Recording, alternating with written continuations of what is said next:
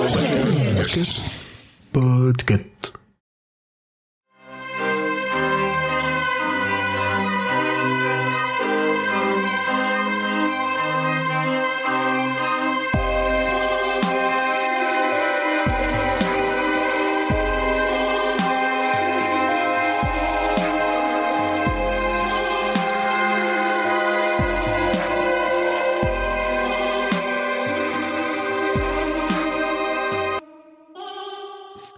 bonsoir et bienvenue dans ce nouvel épisode du Roi Steven. Ce soir on est 6, mais pas comme d'habitude. Euh, Julien a décidé, ça doit être l'air de la Suisse. Euh, Julien a un peu changé, c'est l'hiver. Il avait piscine.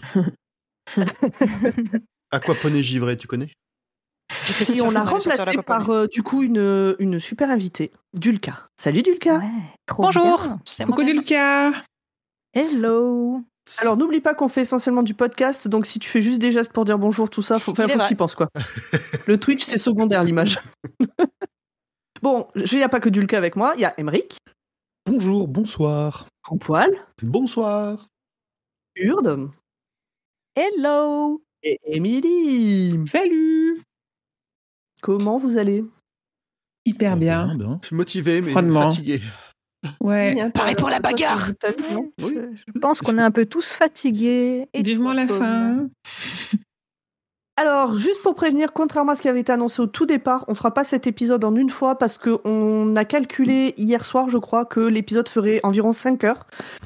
Et pour le plaisir de tout le monde, c'est-à-dire vous à écouter et nous à enregistrer, 5 heures, on a dit non. Donc aujourd'hui, dans cet épisode, il va y avoir bah, tout le début, la présentation, le, full- le résumé full spoil.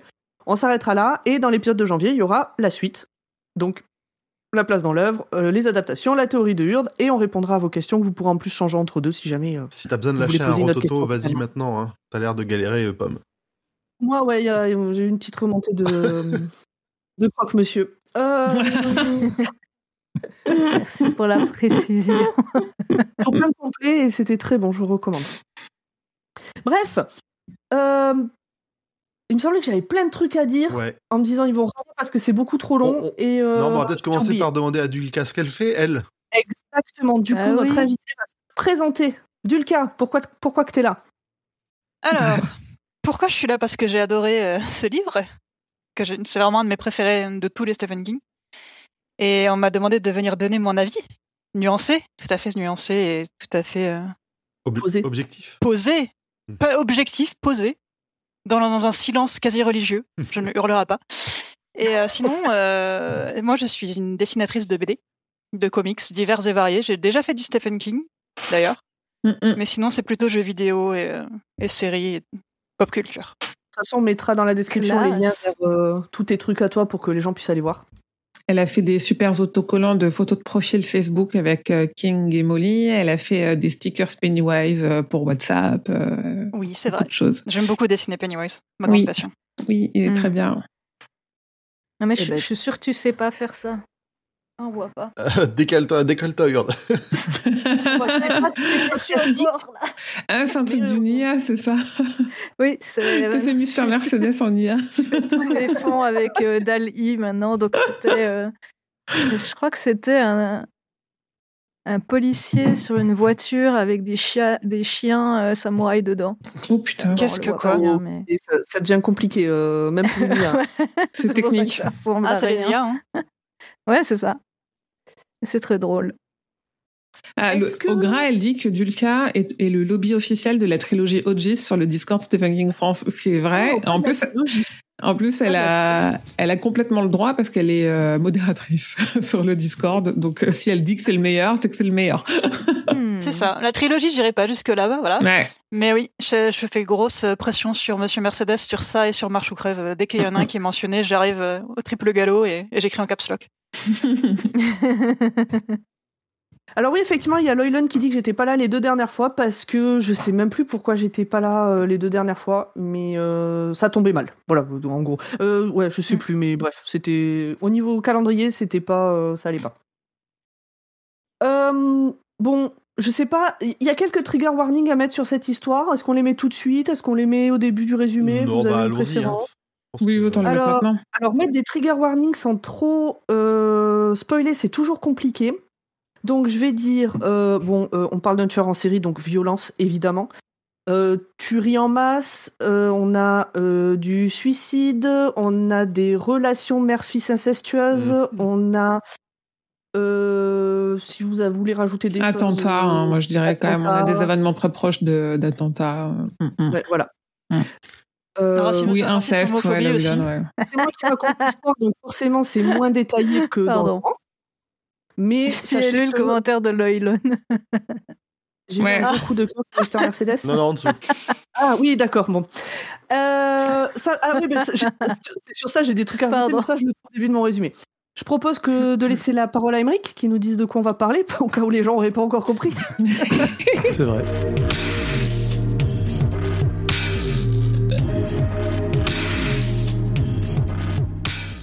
Alors, le Mercedes est un brick néerlandais. Il s'agit d'un deux-mâts à voile carré de haute technologie. Sa coque est en acier noir. Construit en 1958, il a été euh, renommé euh, à plusieurs reprises jusqu'en 2003 où il est racheté par la société Charter Wind is Our Friend et il est entièrement restauré en 2005 à Harlingen aux Pays-Bas et il devient alors le Mercedes. Voilà. Waouh Eh Bah, ben, écoutez, Ah non, je, me suis trompé. Ah. Je savais que ça Ah. avait rapport avec un véhicule, à- euh, un véhicule qui s'appelle Mercedes. Mais la euh, voile, c'est très bien aussi. Je me suis trompé. Un épisode nautique. Ah, je suis pour moi. Non, nous allons parler de Mr. Mercedes, roman de Stephen, de Stephen King, euh, écrit euh, par Stephen King, vendu sous le, le nom de Stephen King. Publié pour la première fois aux États-Unis en juin 2014 et en France en janvier 2015.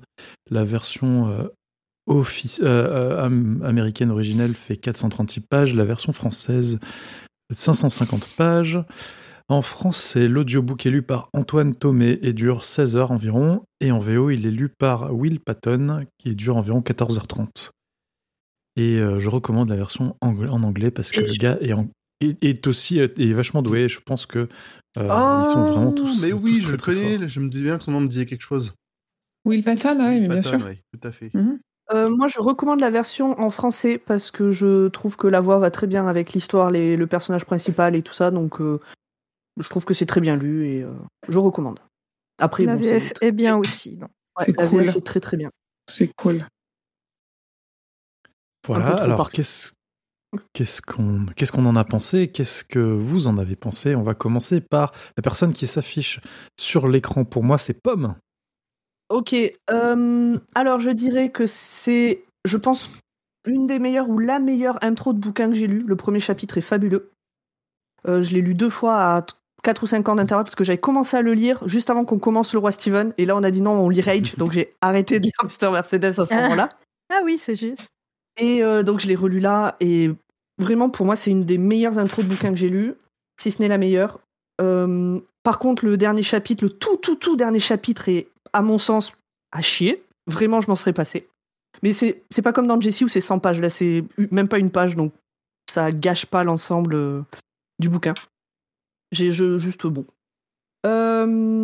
Et entre les deux, bah, je trouve que King fait ce qu'il sait faire de mieux, c'est-à-dire d'écrire des problèmes de société. Et euh, comme euh, bah, euh, enfin, la scène d'intro, c'est des gens qui font la queue dès minuit pour une, une foire à l'emploi. Et tu sens qu'il y a une forte misère, une forte attente, enfin misère au niveau du travail, quoi. Et une forte attente pour trouver ses boulots, puisqu'on a même une dame avec un bébé dans le froid pour espérer trouver un boulot. Toute la partie sur la maman qui se retrouve seule à élever un gamin handicapé qui est complètement abandonné de tout le monde et tout ça. Enfin, il y a plein de, trucs comme ça. Le vieux flic qui se retrouve à la retraite et pareil, qui se retrouve tellement abandonné qu'il en est dépressif. Et je trouve que quand il parle de ces choses-là, je trouve qu'il le fait extrêmement bien et c'est ce que je préfère euh, dans ses bouquins, de toute façon. Donc voilà, donc excellent début. Dernier chapitre, euh, j'ai pas compris et c'est très dommage. Enfin, si j'ai compris, mais c'est dommage. Et entre les deux, bah, ma foi, euh, c'était plutôt sympa. Et on va continuer en ordre alphabétique. On va passer à Urde. Euh, alors moi, je te rejoins, Pomme, euh, sur les aspects de société. J'ai trouvé tous les personnages intéressants. Donc j'ai passé un bon moment. Euh, en plus, un livre relativement récent, donc j'ai bonne surprise. j'en ai pas beaucoup lu de récents. Donc, donc je trouve que c'est un très bon bouquin à conseiller. Voilà. À part que bon, bah il y a des thèmes un peu, euh, mais voilà, mais très bien. Alors, euh, Je pense que le plus récent Moi, j'ai- qu'on a lu, c'est Sleeping Beauties, non? À, à part euh, Mister Mercedes? Ouais. Ouais, ouais, carrément. ouais, bah je m'en souviens pas des masses de celui-là parce que je l'avais lu dans des conditions un peu particulières. Oui, puis alors il Mais, est euh, coécrit en plus, donc euh, c'est Ouais. pas extrêmement Ouais. représentatif. On a quand même lu Élévation, hein, qui, qui Ah oui, date de 2018. Mais Élévation, je le mets Mais ça, c'est- tellement petit, il est à ouais. part. Ouais, ça à part, mais, mais c'est vrai que ouais, j'ai, bah moi, de toute façon, à chaque fois qu'on, qu'un auteur euh, décrit euh, euh, des, des personnages vraiment euh, minés, enfin vraiment, euh, j'ai envie de dire affreux, mais c'est pas vrai, euh, réaliste, mais négatif, moi je- j'adore ça, quoi. de la même euh, période en gros roman, c'est-à-dire l'année précédente, on a fait aussi Joyland et Dr. Sleep. Euh. Sleep, est-ce qu'on a fait le bouquin ou on a Non. fait que le film Non, non, non, non, non, vous avez Non. fait que On le film série. Le film. Bon, on a fait Joyland et c'était un an avant. Donc, euh, Ouais. donc on est sur la Ah, même. Joyland, sur la qu'est-ce qui était bien. Bah, oui. Non, alors moi, euh, nickel, je passé un bon moment, euh, impeccable. Je, je vais juste Euh. rajouter un tout petit truc euh, par rapport à la version audio. Euh, comme je disais, il y a des relations euh, mère-fils incestueux et d'avoir dans les oreilles ce monsieur avec sa grosse voix qui raconte comment il regarde sa mère, c'était très très dérangeant et je pense plus que de le lire en fait. Ah, il y a, il y a moyen, ouais. Bon voilà. Parce j'imagine, que le, le à lire savoir, à savoir quand tu lances l'audio quoi. C'est euh, Ouais, ouais, je pense. très bien fait, mais peut-être trop en fait. Ouais, parce que quand tu le lis, il y a, il y a quand même un moment où t'es pas encore trop sûr, tu vois. Donc, Ouais, et puis euh, même tu peux te mettre une distance là, tu as le gars qui te qui te raconte ça au creux de l'oreille, tu vois. Ah, j'imagine. Et heureusement, ils sont pas allés trop loin, ça. va. Hmm. Euh, allez, Effectivement. ensuite, euh, en ordre alphabétique, c'est Émilie. Euh, bah moi, je l'ai lu euh, à sa sortie euh, en 2014 et ça fait partie euh, vraiment de ce que fait euh, King depuis les années 2000 et 2010, euh, de ce que je préfère. Je je l'ai pas relu là, mais je garde vraiment un, un souvenir déjà parce que ça changeait un petit peu vaguement dans le style de ce qu'il faisait et, euh, j'accrochais beaucoup moins à ce qu'il faisait depuis quelques années et, euh, ça m'a un peu réconcilié avec lui à ce moment-là et c'est vraiment euh, moi, cette trilogie et le, alors on pourra en débattre quand on avancera dans la trilogie, parce que je sais que que Julka c'est pas le cas. Moi, mon tome 2, enfin le tome 2 est mon tome préféré, mais c'est vraiment quand on me dit qu'est-ce que King a fait de bien ces dernières années, j'ai en tête de liste, j'ai Mister Mercedes et 22 63 quoi. C'est c'est vraiment dans le top des depuis depuis 2000.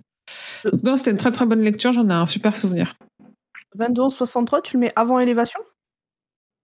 Ouais, euh, alors avec cette particularité que euh, Élévation pour moi c'est pas un roman, c'est une nouvelle. Donc du coup, Ah oui. euh, tu vois, ouais, je pense, euh, je pense que oui, je pense pas quand on me dit tes livres préférés de King ces dernières années, tu vois, je pense pas à Élévation. En Ouais, effet, ok. à tort, à tort, hein, C'est le complètement. premier que je dis. Ouais, ouais. C'est vrai que j'ai toujours pas lu 22-11. euh, C'est vraiment que je le lise. Alors si Hmm. tu veux, on a fait un épisode dessus, tu peux l'écouter. J'aimerais bien le lire le quand même. troisième épisode. Oui, oui, je me souviens. ouais. Voilà. Bah, ensuite, on va demander son avis à notre invité, Julka. Alors, sans trop surprise, euh, moi, je rejoins, je rejoins complètement Amy, comme d'hab. Euh, Mister Mercedes et 2263 euh, chef-d'œuvre, vraiment. Hmm. Euh, Mercedes, quand j'ai commencé à le lire, honnêtement, j'arrivais pas à le fermer. C'est, j'ai, eu du mal à relire King récemment. Genre, ces, ces derniers bouquins, je suis hyper en retard sur à peu près tout. Mais euh, 22 63 et Monsieur Mercedes, impossible de les fermer, genre vraiment, vraiment. Même là encore, je, le, je le connais, je l'ai relu pour le podcast, je sais ce qui se passe, je sais vers où on va, mais je n'ai quand même pas réussi à le fermer. Je l'ai fermé hier à, à 3h30, je crois, et je l'ai terminé en fait, Ouais. du matin.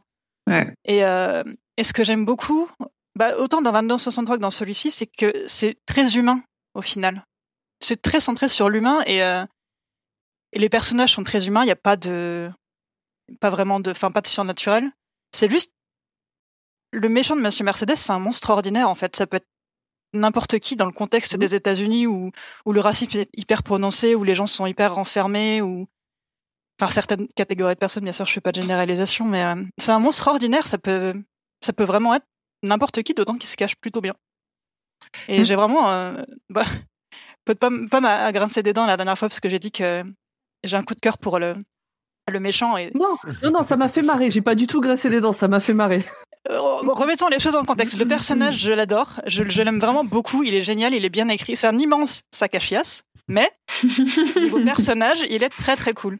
Et c'est pas genre un monstre qui mange des enfants, machin. On est vraiment dans le monstre euh, classique humain et ça peut être n'importe qui en fait. Ouais. Et j'aime vraiment beaucoup et, et ouais, c'est, il est dur à, fermer euh, ce livre. Quand, quand, je, quand je piffe dedans, mais il faut vraiment qu'il y ait un impératif qui me dise t'as un truc à faire, euh, ferme ce livre. Sinon, euh, d'une traite quoi. Déjà que je Mm. l'évite. Mais je te, je te rejoins. Il a pas que des côtés négatifs non plus. C'est aussi ça qui le rend. euh, Oui. qu'on- qu'on l'aime un petit peu quand même. Sur la fin, sur la fin, il y a des trucs où il est limite attachant. Ah bon? Ouais, c'est Dans les ça, derniers ouais, chapitres. tout à fait. On a lu. Dans les derniers chapitres. Ouais. Non, mais je pense, je non, mais pense moi, je qu'il y a, y on que, hein. J'ai du mal il y a, à il y a être que Dulka et moi qui, qui pouvons être d'accord. euh, On a les Bah, mêmes vibes. euh, euh. Bon, on en parlera euh, à ce moment-là. Ouais, je, ça, je vous direz les arguments quand on en euh, que vous sera. de- Voilà, quand on en sera au niveau du spoil, je vous dirai pourquoi je pense qu'il a un côté humain à la fin. Voilà. Mais oui, oui, euh, c'est un, c'est un trait caractéristique surtout de ce tome-là, parce que comme tu disais, il n'a pas de fantastique, où en fait, il, du coup, il prend pas de détour, en fait. C'est, alors, c'est, c'est pas binaire, mais par contre, il prend pas de détour. Ouais, alors que souvent, il y a, il y a un prétexte surnaturel, mais ça reste euh, de la description de monstres, de monstres humains. hein. Finalement, généralement, le, le pire, c'est c'est l'homme dans tous les dans tous les romans de King. Et là, il, Ouais. il est reparti de. Il a. Oui, et co- Pardon, vas-y. Non, moi, j'allais juste dire qu'il a effectivement. Bah, il a- Vas-y, il a- grand poil, continue, tu peux Il enchaîner. a avec gardé que, que, que l'humain, que, le, que, le, que l'humanité de tous les personnages, que ce soit pour le pire ou pour le meilleur. Euh, Oui, parce que ces monstres fantastiques ont toujours été un prétexte pour euh, expliquer l'horreur humaine, et là, il prend plus aucun, euh, plus aucun prétexte, quoi. C'est vraiment, c'est, euh, et c'est pour ça qu'il est aussi bien et aussi dur, c'est que vu qu'il sait bien faire les personnages, t'es direct, Mm. euh, t'es direct dans le dur, quoi. Et je trouve que comme à chaque fois, sauf erreur. Alors, j'ai pas tout lu de King, donc peut-être que de, de ce que j'ai pu lire, euh, ce que j'ai pu remarquer, c'est que à chaque fois qu'il a que son monstre est un humain, un vrai être humain euh, avec rien de, de surnaturel, c'est pas gratuit. C'est pas quelqu'un qui est né en étant un monstre. C'est quelqu'un qui a traversé des choses dans sa vie qui l'ont rendu comme il est. Et ça, j'ai de mémoire, c'est euh, systématique à chaque fois que c'est arrivé. Bah, c'est comme dans Pas vraiment. dans Il a pas Brady, pas vraiment. Il a pas vraiment traversé de trucs. Il a juste été prise monte à l'envers. hein. Enfin, il a deux trois rien- trucs vite fait dans son enfance, mais ça, On on en reparlera. J'ai l'impression qu'on n'a pas lu le même bouquin. Ouais, après, parenthèse, euh, tu... il me semble que les criminologues ne savent toujours pas si on naît avec le mal ou si on le devient, si jamais. Donc, la question est bouquins- ouverte. Dans les bouquins de King, et je pense qu'il n'y a pas Oui, de dans les réponse bouquins de binaire, euh, King, à euh. cette question de toute façon. Mais, euh, Ah, mais dans la les question est bouquins de ouverte. King, c'est jamais. euh, il a, enfin, j'ai pas souvenir qu'il ait présenté quelqu'un en disant euh, quand il est né, c'était déjà une saloperie. Et regardez, c'est une saloperie jusqu'à sa mort. j'en ai Oui, un ça, exemple, est mais je sais pas si tu l'as lu donc euh, dans les bouquins de King, mais je sais pas si. Dans ce- bon, bref, j'ai lu ceux qui sont dans le roi Steven. C'est ça. Bon, du coup, j'ai bien aimé. Hein. Bon, vas-y, euh, vas-y, euh, grand poil. Ouais, bon, on s'en fout, euh. Je, je, je rajouterais, je, je suis d'accord avec tout ce que vous avez dit, et je rajouterais juste que, en plus, la façon dont il écrit des tomes, des, des chapitres assez courts, des changements de point de vue réguliers, ça, ça, Mm. ça- c'est ça aussi qui fait que t'as as du mal à le poser parce que, allez, Mm. un petit chapitre de plus, c'est de trois pages, allez, puis hop, t'enchaînes, t'enchaînes, t'enchaînes, tu fais, hey, ok, il commence à être un peu tard. C'est ça, ma vie avec Stephen King. L'efficacité de l'écriture fait que ça, ça, ça a été pour moi aussi une façon de, enfin, un page turner et du mal à, vraiment du mal à le poser, quoi. Mm. Et toi, Émeric? Ah bah, moi, euh, j'ai- bien aimé. Au début, j'ai eu du mal à, à commencer avec euh, ben, justement cette, cette intro un peu. En fait, je connaissais vaguement l'histoire et je me demandais euh, où ça va, quoi, parce que je savais pas exactement ce qui allait se passer pour, pour, à tous- euh, pour ces pauvres gens. Et donc, c'était difficile au début à me mettre à l'écouter. Puis après, petit à petit, c'est venu. euh, et euh, plus je l'écoutais et plus j'avais envie de, de continuer à l'écouter parce que euh, bravo Steve euh, cette fois-ci pas de pas de d'irrescription pas de comme disait Émilie il, il, il va enfin il, Il va à il prend pas de quoi. détour euh, c'est ça il va à l'essentiel et puis l'histoire est l'histoire et l'histoire est prenante ça reste une enquête et euh, ben vous l'avez déjà dit tous euh, les personnages sont euh, humains même le méchant il a au début, on pense que c'est un, psychopathe ou un tueur en série, et comme on en a déjà vu plein, et en fait, au final, ben, on, se rend compte euh, que c'est peut-être pas, peut-être pas, un- c'est peut-être pas un, un fou en fait. C'est peut-être pas Ah, un psychopathe, c'est peut-être pas, on sait pas, on verra bien. tu rejoins la vibe. Et euh, voilà. Et puis oui, non, j'ai- bien aimé euh, ce, ce livre, même si évidemment il s'y passe des choses horribles et, euh, et c'est toujours un peu dur, surtout quand oui tu. Après, ça passe un peu mieux quand le c'est narré par quelqu'un qui a une qui a un vrai, un vrai bon jeu et qui fait vraiment des voix vraiment bien différentes. Le vieux flic, il a vraiment une voix de, de détective des années, des, de films noirs. Ah. Et puis tous les autres personnages, ils ont des voix bien. Il, arrive- il leur fait des voix bien, bien séparées. J'ai eu un semi-problème euh, avec, ce, avec cette partie-là, c'est que j'ai lu le bouquin il y a longtemps. Du coup, j'avais lu, Mhm. j'avais, vu la première saison euh, qui reprend cette histoire-là. Et du coup, en le relisant, je voyais que l'acteur qu'il y a dans la série. Et alors Pareil. que pourtant, en plus, dans la série, le, le tempérament du, de, de Hodges est un peu différent. Il est un peu plus bourru dans la série, il est un peu plus presque détestable des fois. Il y a vraiment des fois, t'as envie de lui mettre des claques tellement il est. Tellement il Oui, est alors que c'est juste quoi. un. Dans, dans le bouquin, c'est juste un vieux Mm. flic. euh. Et en plus, c'est un vieux flic sympa, Ouais. en fait, parce que Mm. c'était un flic sympa. Oui, dans l'adaptation, il, physiquement, il colle très bien, mais il est moins attachant son et, en plus, et moins suicidaire. irlandais de psychopathe là. Ouais, je suis pas d'accord parce que c'est Brandon Gleeson, mais c'est c'est purement Il est- il est subjectif sur ce parfait. coup-là. Et ben voilà, on a fait le tour. On peut, on peut y aller.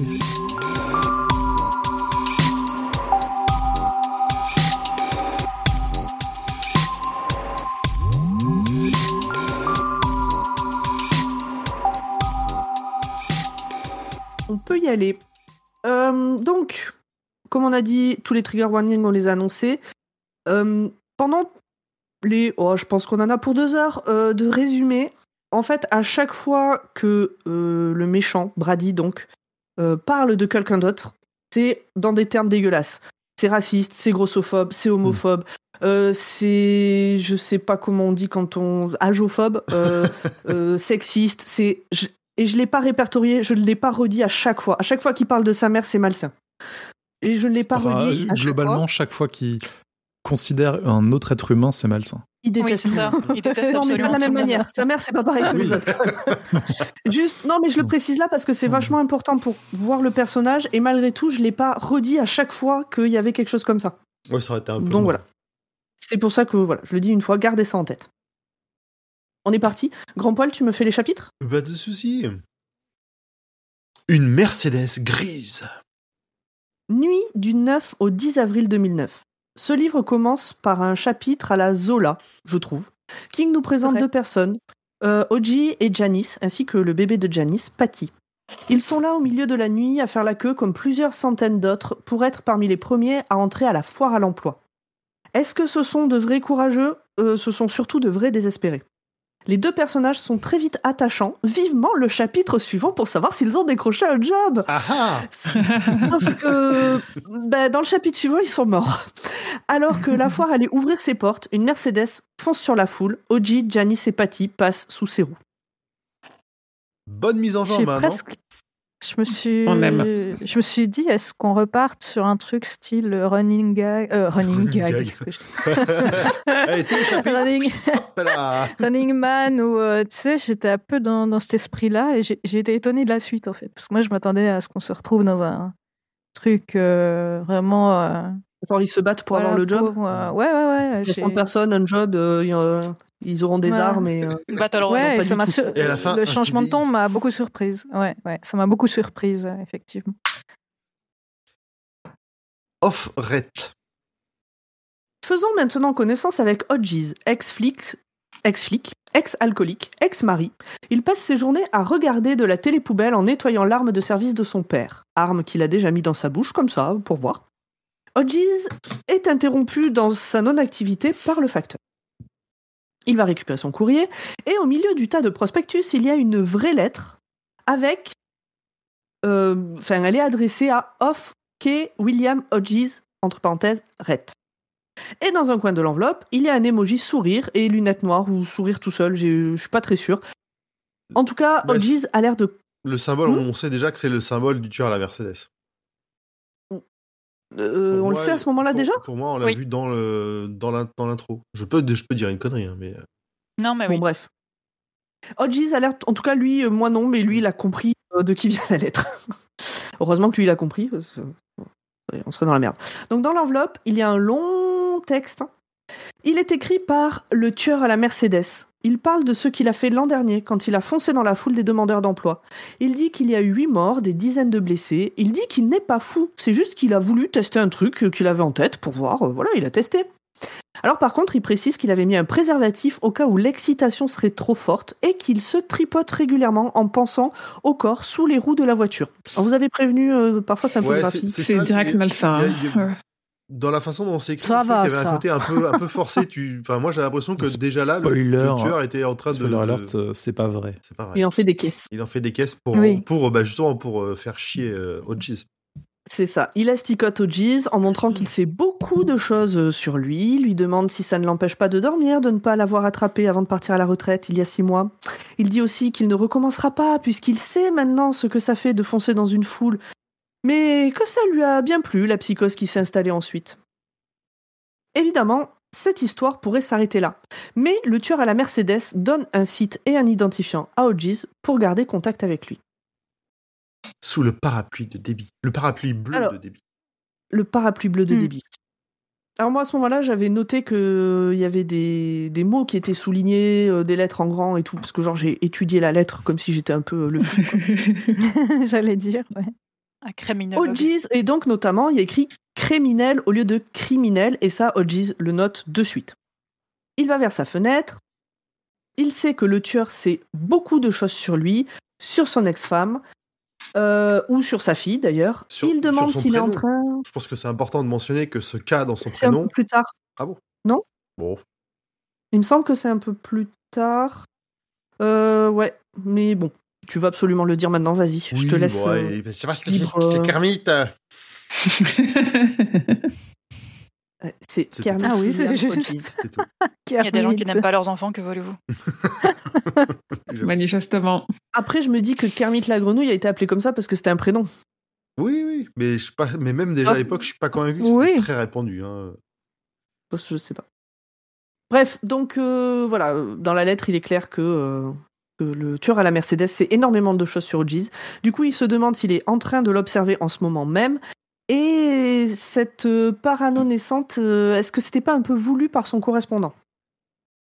Il pense donner la lettre à son ancien coéquipier et sa nouvelle partenaire, mais se rend compte que c'est ce qu'attend le tueur. Et ça fera pas avancer l'enquête. Mais on parlera à nouveau de lui dans les médias. Donc tout bénef pour le tueur. Il prend conscience aussi que la tournure de la lettre pourrait bien être étudiée pour le pousser au suicide dont il est déjà si proche. Parce qu'il en fait des caisses sur Ah bah t'es tout seul, ah bah l'arme de ton père, machin, blabla. Ah bah tu m'as pas attrapé. euh. Ouais, on sent que l'état d'esprit de Hodges est pas, est pas, est pas phénoménal. Hein. Entre le, Non. le Ah non, juste il est vraiment à deux doigts, euh. Oui, puis La c'est un phénomène poubelle. euh, répandu. Oui. Chez les flics à la retraite, apparemment. Alors déjà, expliqué le passage à la aussi, retraite, euh, alors, dans mon travail, on a fait des stats sur euh, les chutes des personnes âgées et notamment euh, la Mm. perte d'autonomie euh, à un certain âge. En fait, tu as un truc à la retraite où tout le monde est déprimé, tout le monde a des envies Mm. suicidaires et tout, et d'autant plus flic, oui, quand tu as des casiers qui sont qui sont pas classés, enfin des, des dossiers qui sont pas classés, euh, c'est dur quoi. Oui, je connais quelqu'un dans ma famille qui continue un peu de bosser. euh, qui Mm. peut pas s'arrêter, en fait. Eh oui, il y en a des comme ça. Ouais, on lui dit de faire des trucs de vieux, tu sais. euh. Genre Mais du non. crochet, je sais pas moi. ouais, tu vois, ou du jardin. ou... Un homme, c'est plus dur aussi. Alors ça, pour le coup, euh, non. pas forcément. Bon, bref. Je sais pas. euh, Donc, Hodges décide d'attendre avant de prévenir qui que ce soit, parce que, bon, il faut qu'il réfléchisse. Il sort de chez lui, il va manger un morceau dehors, puis quand il rentre euh, se coucher, enfin, il rentre se coucher juste après, le lendemain, il se réveille, bon, bah c'est bien, donc euh, ça a tourné à l'heure. Et là, il est de bonne humeur et il est motivé. Ça lui est pas arrivé depuis très longtemps et il se replonge dans sa réflexion de manière méthodique. Donc là, il étudie la lettre. Il relève des indices et en déduit que c'est bien Mr. Mercedes qui a envoyé la lettre. Il pense qu'il s'agit d'un homme plutôt jeune, moins de 50 ans en tout cas, a priori blanc, même s'il n'en est pas sûr à 100%. Il a fait des études, en autodidacte ou pas, mais il a de la culture et de l'instruction. Il est intelligent, Hodges en est sûr, et euh, d'ailleurs il pense que la lettre a été écrite pour être diffusée. Le tueur aime être euh, au centre, qu'on le regarde et qu'on l'écoute. Il pense aussi qu'il y a des fautes, euh, enfin, il pense qu'il y a des fautes qui sont là pour brouiller les pistes, comme les majuscules n'importe où par exemple. Par contre, il a bien compris que la faute sur criminel au lieu de criminel est réelle et qu'il pourrait être facile de le confondre en lui faisant réécrire ce texte sous forme de dictée. Alors, moi, j'ai quand même essayé de prendre toutes les majuscules pour former des mots. hein.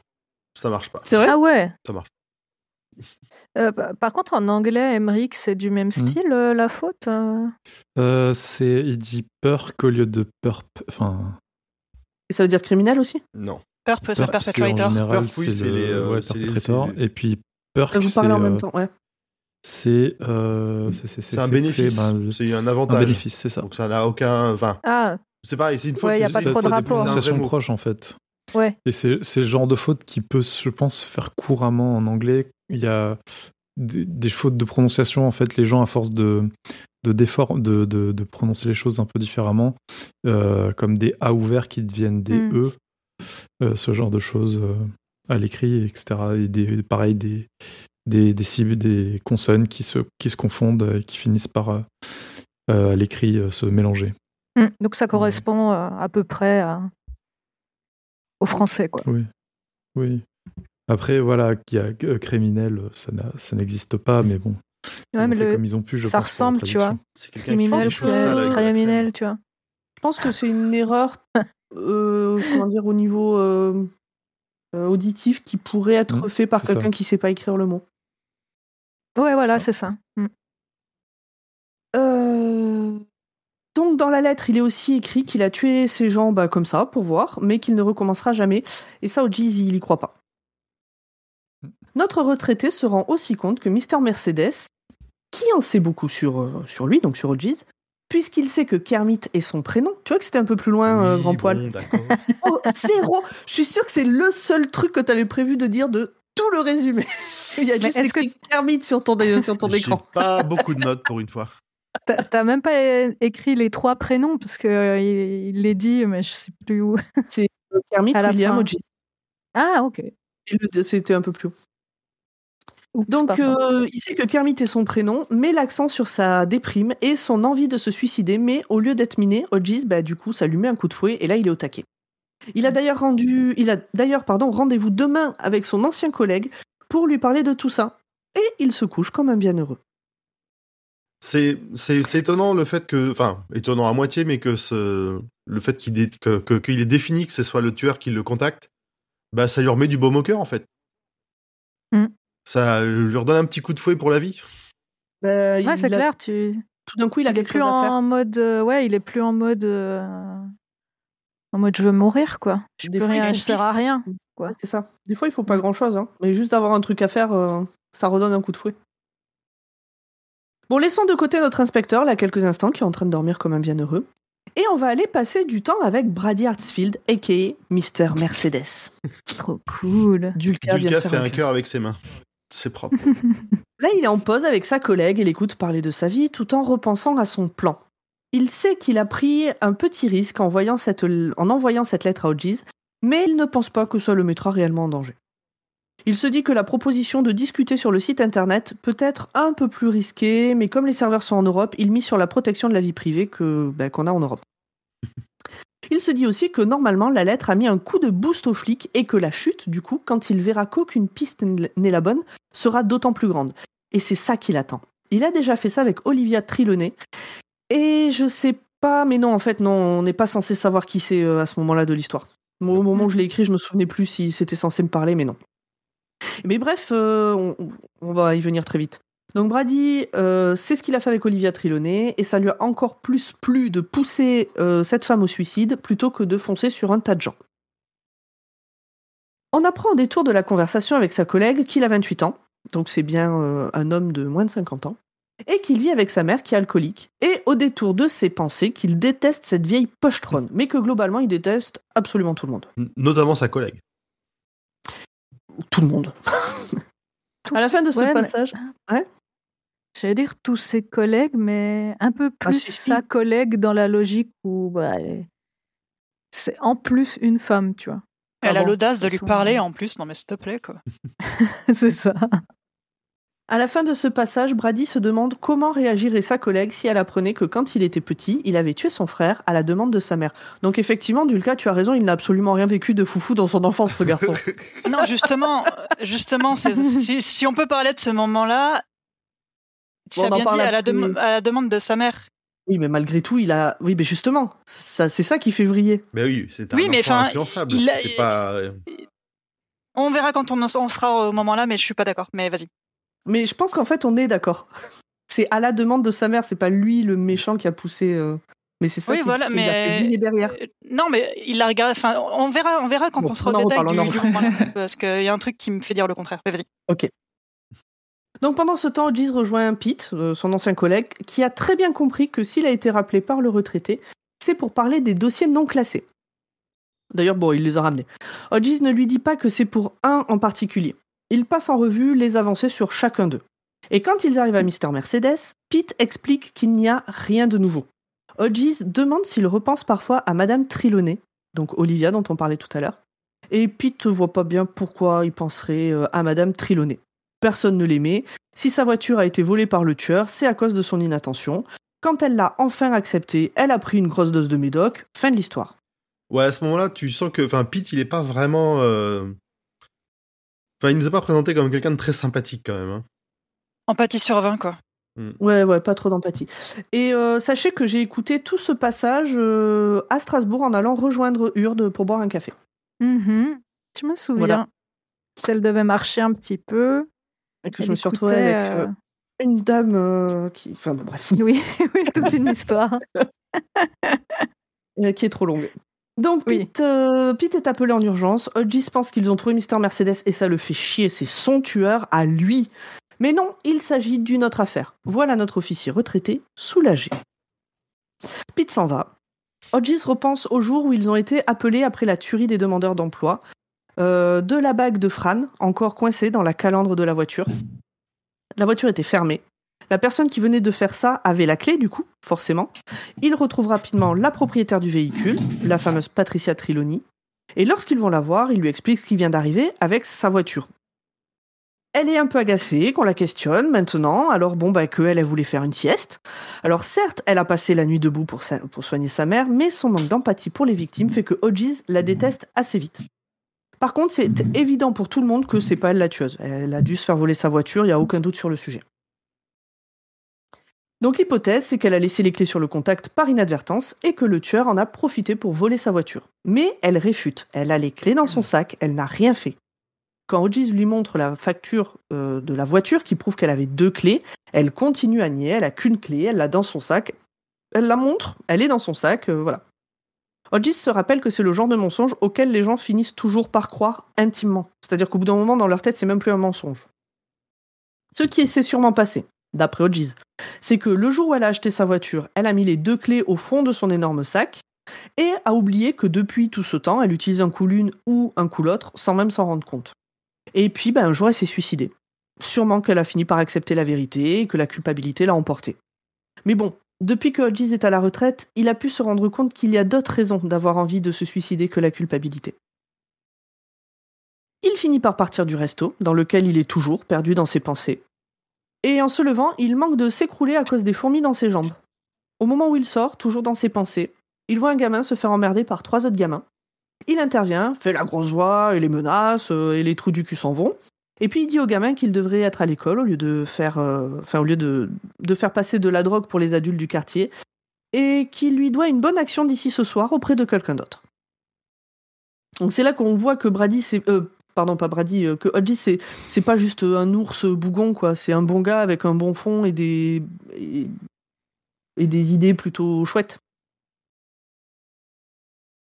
À la fin de son service, Brady met le costume, donc on est revenu chez Brady, il met le costume de son deuxième boulot, celui de vendeur de glace dans un camion, et il part en vadrouille dans le quartier de Hodges. Tout le monde le connaît, et a l'air de l'apprécier, il connaît tout le monde, mais les déteste tous. Il est ben, misogyne, grossophobe, raciste, et puis tout le reste. Il aime pas les gamins. Ouais, je- Il j'ai- aime personne. Ouais, j'ai j'ai beaucoup aimé ces passages-là. Il y en aura plusieurs comme ça où, euh, où ils se croisent de très peu, où tu as le tueur qui est sous le nez de, de Hodges, ou c'est à l'inverse, ils se croisent, euh, ils vont se rejoindre quasiment à certains moments, euh, se, se, rater à quelques minutes près à peine. À chaque fois, je dis oh putain, il va le voir, il va, il va se passer un truc. Et non. Mais Et puis ça me fait réfléchir, les, les seuls euh, autres humains qu'il aime avec trois guillemets, c'est sa maman et euh, Hodges, en fait. Une espèce de amour-haine euh, chelou, tu vois. Je sais pas si j'irais jusqu'à amour Ouais. vu le nombre de euh, gros sacs de flics et Euh, Alors c'est Dès pour en ça que parle, je c'est- mets... De l'obsession, Trois c'est de guillemets. l'amour, c'est de l'obsession. Oui, Ouais, voilà. Mais ils ont autre chose que... Ouais, euh, que pure bien merde, quoi, différence tu vois. euh, classique euh, de type tu n'existes Ouais. pas pour moi. Ouais, c'est ça. Grand poil. Non. Et il y a un gros titre en Ah orange, ça, pardon, j'étais pas encore à la ligne. Pourtant, c'est gros et orange. Oui, bah c'est la page d'après. Hein. Fais gaffe, les deux derniers, ils sont pas en gros et orange. Il suit pas, il suit pas du tout. euh. Ouais, il faut autre chose, il joue à Fortnite, là. C'est sûr, la, nou- la nou- la nouvelle map, la nouvelle map. oh. Sous le parapluie bleu de début. Pour Brady, son job principal du moment, c'est de pousser Hodges au suicide. En fait, donc il a trois jobs finalement. hein. En fait, il est vexé que le flic soit parti à la retraite avec les honneurs alors qu'il n'a même pas réussi à l'attraper lui, quoi. Allô, s'il te plaît. Il fait aussi une fixette. C'est ça, quoi. Il fait aussi une fixette sur Jérôme, un ado de 17 ans qui fait des menus travaux chez Hodges parce qu'il est jeune, séduisant, séducteur, noir, et alors que Brady n'a jamais eu de copine. Ah oui, bah qu'il est noir avec un prénom de blanc. Ça, putain, il le répète. Mm. euh, Ouais. la famille de noir avec un prénom de blanc, sauf le chien qui a un prénom de Sauf noir. le chien. Ouais, j'allais le dire, ouais. C'est répété presque à chaque fois qu'il parle d'eux. Mais surtout, il est assez proche d'Hodges pour risquer de lui remonter le moral et donc mettre à mal ses projets. De son côté, Hodges conduit euh, un peu au hasard et puis se retrouve devant chez Patricia Trelawney. Il se gare et se remémore comme il la détestait tellement et comme il voulait absolument qu'elle soit en partie responsable de ce qui est arrivé au groupe de chercheurs d'emploi. Si elle n'avait pas oublié sa clé dans la voiture, ça ne serait pas arrivé, et comme quand elle s'est suicidée, personne n'a eu une once de compassion. C'est horrible en fait quand on y pense. euh. Donc il Mm. est perdu dans ses pensées quand un vigile vient voir ce qu'il trafique là. On apprend que des gamins du quartier l'ont harcelé, euh, Patricia Triloni, au sujet de ce qui s'est passé euh, avec les demandeurs d'emploi. Et, ben, et peut-être pas que des gamins d'ailleurs l'ont harcelé. Le vigile explique aussi que c'est la sœur de Patricia qui a hérité de tout, euh, d'Olivia d'ailleurs, pas du tout de Patricia. Oui, Euh, la sœur d'Olivia qui a hérité de tout et qu'elle est actuellement en ville. Hodges finit par repartir. euh, donc là, on est dans le quartier des très très riches. Mm. Finit par repartir en se disant que si le taré à la Mercedes a essayé de contacter euh, Olivia, Putain, pourquoi j'ai écrit Patricia A essayé de contacter Olivia, sa sœur a dû trouver les lettres. Il doit creuser tout ça et décide de n'en parler à Pete que s'il trouve vraiment quelque chose. Mais on comprend qu'il se ment à lui-même. Oui, il va vraiment garder tout ça pour lui. hein. C'est lui qui va mener l'enquête. Ça va pas être la police. Oui, puis là, on le sait de suite. Mm. hein. Il a Puis plus confiance en la aussi police maintenant qu'il est plus policier. Non, c'est pas Ah, du il- tout pour ça. Non. Il veut pas lâcher le morceau, euh, voilà, sinon. euh, Non, clairement, bah, clairement, il veut pas lâcher le morceau, mais il, Voilà. sent, il, sait, il sent aussi que c'est, c'est, comment dire, que ses collègues, ils ont d'autres priorités, qui vont pas forcément le croire, que ça va atterrir en dessous d'une pile. Donc, dans tous les cas, Oui. il vaut mieux qu'il fasse ça lui-même. Et puis, Et qu'il il a, passer pour il un a des choses à régler. lâche pas ses affaires. Ouais. Il a des choses à régler avec lui-même et, euh, et, et c'est une bouée. Surtout, c'est une bouée de secours. Euh, S'il lâche sa bouée, euh, qu'est-ce qui dit qu'il va pas recouler, quoi? Ouais, moi j'ai j'ai pris comme ça, alors complètement. Aussi. Une fois, une fois rentré chez lui, Hodges se connecte au site que lui a indiqué Mister Mercedes, donc le parapluie bleu de débit. C'est un site qui se veut le contre-pied de Facebook et Twitter en étant juste de la discussion. Et puis, il se souvient de la fois où il avait reçu une demande de rançon suite à un virus. C'est Jérôme, d'ailleurs, euh, l'ado du quartier dont on a déjà parlé, qui était venu s'occuper de ça. Du coup, dans le doute, il l'appelle et lui demande de passer le lendemain après les cours. Jérôme accepte en riant. Hodges se dit qu'il est vraiment la seule personne qu'il considère comme un ami.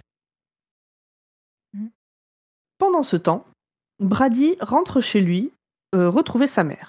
On a un point string de ma mère, c'est excitant quand même. Euh, c'est vraiment le bouquin où les points culottes, moi je m'en serais bien passé. Ouais, ouais, ça, c'est- il y a beaucoup, de- beaucoup, beaucoup de trop de points culottes. Euh, culotte de maman surtout. Beaucoup trop de points culottes de maman. On comprend très bien, donc trop bien même que la relation qu'il a avec sa mère est super malsaine. Comme je vous l'ai dit, on va pas rentrer dans les détails. Bon, écoutez, Il on va dans la tous cave. le remède pour un bon mal de crâne. Ah Et pour dormir aussi. je, hein. je ne l'ai pas relevé. Écoute, dans Insomnie, on a, on- les mêmes techniques d'insomnie sont aussi valables pour la maladie. C'est vrai. C'est ça. Au secours. Et dans la vraie vie aussi, hein, Vincent. Oui. Tant qu'on n'amène pas les mamans, ça va? Euh, voilà, Oui, voilà, ça, ouais. Il y a trop de mamans dans Pas ma les- tête, là, arrêtez. pas les mamans, pas les Pas les mamans. mamans. Euh, il va donc dans la cave, euh, dans sa cave, qui lui sert de bureau. Il y a là trois ordis qui s'allument en disant chaos. Et le mot de passe est terreur, je crois, ou c'est dans ce registre-là. S'il ne le dit pas dans les 20 ténèbres, secondes, tout s'efface. Ténèbres. Ouais, ténèbres, ouais, je Mm. cherchais. Darkness. S'il ne le dit pas dans les 20 secondes, tout s'efface. Il explique, oui, Non, rien. il explique toutes les brillantes idées qu'il a eues, et notamment la manette pour changer la couleur des feux de signalisation, comme il l'entend. Ouais. Il a un objet qui lui permet euh, de changer les feux de signalisation. Il a aussi un truc qui l'a aidé euh, avec la voiture de Mrs. Trelawney, mais pour l'instant, on n'en sait pas plus. Alors, tu dis truc, hein, mais C'est lui truc aussi, il un appelle ça et truc truc deux. avec, un magi- avec une majuscule, hein, pour truc 1 et truc 2. Ah oui, Truc un truc et truc 1, deux. truc 2, c'est ça. Ouais. Ouais. C'est en anglais c'est chose 1 et chose enfin thing. Ouais, Chose pense 1, que chose 2. Mais c'est, je- j'étais pas, je suis pas sûre en fait. C'est que des PC ou des laptops ou c'est aussi Non, des, c'est là, les, justement les, des les choses, c'est dispositifs? l'espèce de télécommande juste.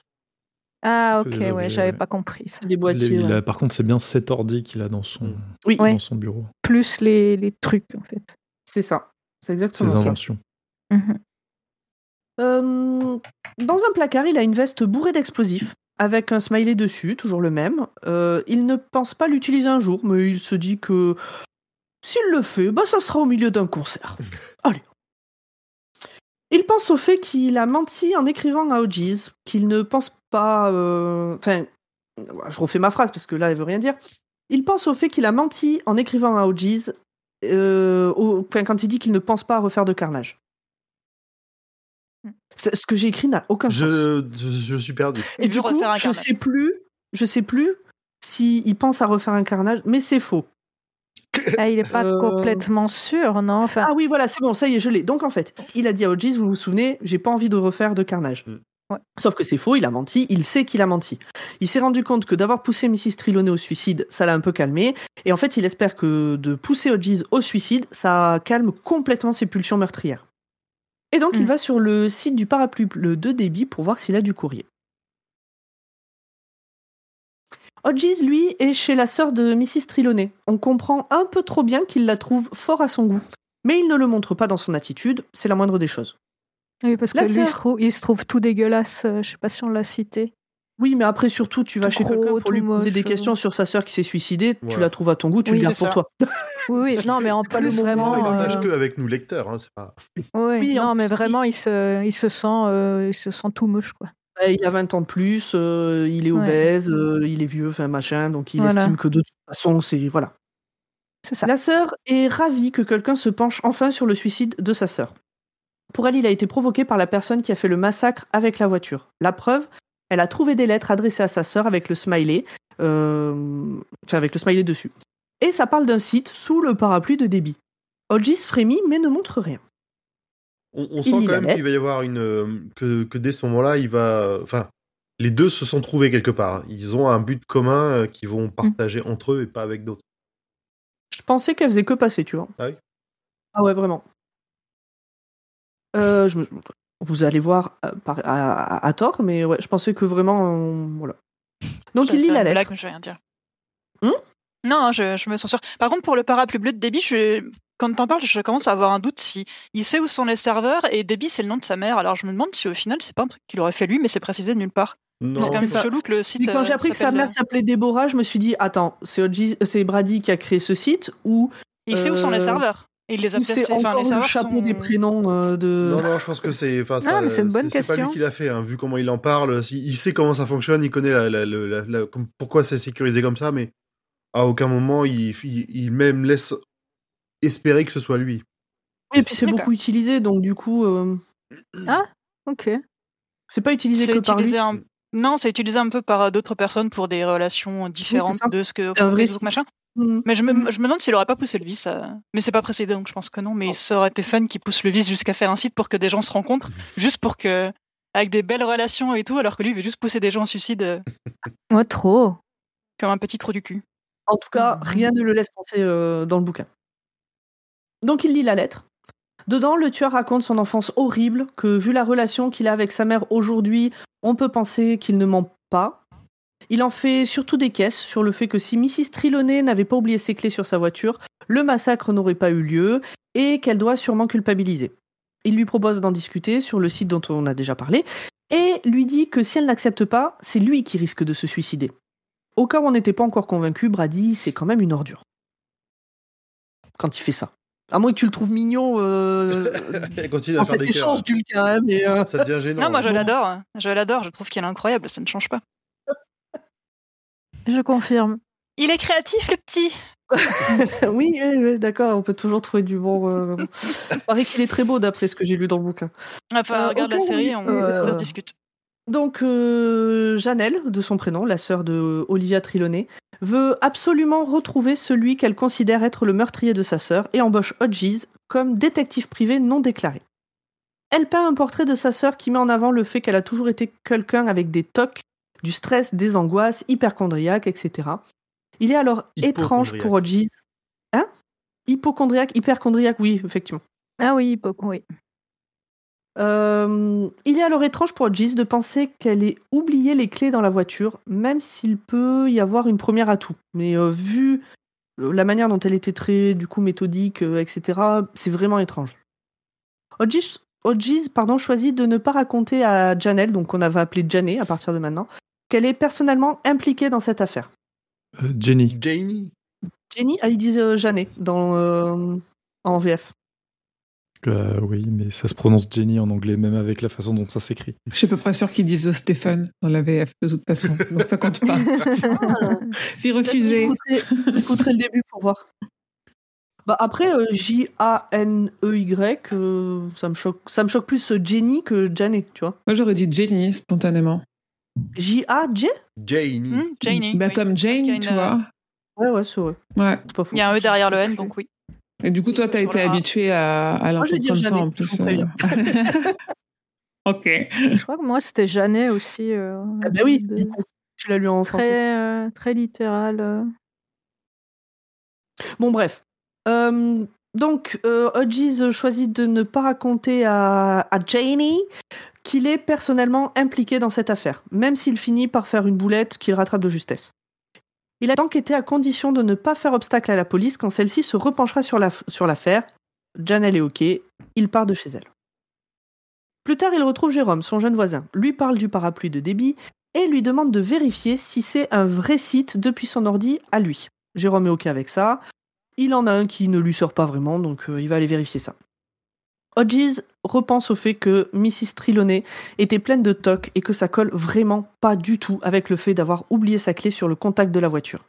Il décide d'échanger à ce sujet avec Jérôme en modifiant un peu l'histoire, mais bon, bah Jérôme, il est quand même loin d'être con, il a très bien compris qu'il s'agit de l'affaire non résolue. Il parle à Hodges de la fois où sa mère a découvert qu'il y avait un double de clé dans la boîte à gants de la voiture qu'elle utilisait depuis déjà un an. Peut-être que c'est ce qui arrivait à Mrs. Trelawney. Hodges se met à penser tout haut au fait que la voiture était fermée. C'est sûr maintenant. Mais elle n'a pas été forcée non plus. Jérôme veut en savoir plus, mais Hodges préfère le laisser en dehors de tout ça. Et, connaissant la suite de l'histoire, ça aurait peut-être été bien qu'il laisse cet ado de 17 ans dehors de tout ça. Mais bon, peut-être l'histoire aurait pas été aussi bien. Ils sont sortis faire une balade pour discuter de tout ça, et de loin, le marchand de glace, euh, Brady donc, les voit. Il se demande de quoi il parle, il se dit qu'il va continuer à faire des recherches sur les poisons pour le chien de Jérôme. Il se dit, si tue le chien de Jérôme, euh, va comprendre que c'est lui qui a tué le chien de Jérôme, et du coup ça va le faire culpabiliser et le déprimer. Une fois rentré chez lui, au lieu de s'affaler devant la télé, Hodges se met à son ordinateur pour commencer à prendre des notes. Il compare la lettre reçue par Mrs. Trelawney à la sienne. Euh, il se rend compte que les particularités stylistiques qu'il a relevées comme étant des fausses pistes sont des fausses pistes. Puisqu'elles ne se retrouvent pas euh, dans les deux lettres. Il maintient que le tueur est jeune, mais pas un ado non plus. Il est aussi sûr qu'il l'observe. Hodges est au taquet. Et pour lui, il est, il est intelligent, hein, vraiment, il est intelligent et éduqué. Enfin, même s'il l'a peut-être fait de lui-même, il sent qu'il y a. que c'est pas un teubé derrière. quoi. Le Ah bah téléphone oui, sonne. ne, ne serait-ce que la première, euh, la première lettre. Oui. Tu vois? Oui, il le dit Y a dès pas le début. les, les fautes sont volontaires et tout, euh, ça correspond des- tout à fait. Tournure de style et tout ça qui montre que euh, Mm. il a qu'il y a Alors, quelque chose. Juste avant, avant de repasser là-dessus, dans le chat, il y a Ogra qui dit que Dulka et Urde regardent Brady comme nous face à nos chats qui nous ramènent une souris morte, avec une fierté de maman de chat. On dirait, ouais. Je veux pas être la Ah, maman oui. de Brady parce qu'il se passe des trucs chelous, mais, euh, mais ouais, Ah oui, oui, oui. C'est mon petit psychopathe, je l'aime bien, moi. On va dire c'est des mamans de cœur. Voilà. Puis regardez la série, vous comprendrez aussi. euh, L'acteur est incroyable. À la série, j'ai regardé euh, 10 minutes, je pense, et c'est trop tôt. Je venais juste de finir le bouquin, c'était trop tôt. Mais Hmm. Ah, mais il faut que je regarde. Je trouve Donc, que le cast le- pour Brady est incroyable. Ouais, bah, de toute façon, on en parlera en janvier de tout ça. Et comme ça, ça nous laissera le temps de digérer le bouquin et puis de regarder la série. Mm. La saison 1. Bon, donc le téléphone sonne et c'est Jérôme. Le voisin, pas le chanteur. Ah, merci. Il est allé jeter un œil au site. Bah, quand j'ai écrit ça, Julien était censé être là ce soir. Je pensais qu'il chanterait. Jérôme, c'est lui. Non, il n'a pas changé. Bon, je vais vous laisser là, moi. hein. Toujours celui qu'il a été. Euh, donc, euh, il est allé jeter un œil euh, au site et ce dernier est hébergé en Europe de l'Est. Donc, ça, on le savait pour des raisons d'anonymat et de sécurisation des données personnelles. Vive le RGPD. L'abonnement coûte 30 balles par mois, mais vu que Hodges a déjà un compte, il pourra discuter gratos avec le tueur à la Mercedes. Oui, parce que Jérôme, euh, il est pas trop con, il a bien compris l'embrouille. Précision, il est impossible d'imprimer les discussions, ou pas facilement en tout cas. Brady rentre chez lui, il a très mal à la tête depuis longtemps, mais il ne veut pas aller voir un médecin. Il a peur qu'on lui diagnostique une tumeur ou qu'on se rende compte que c'est un psychopathe.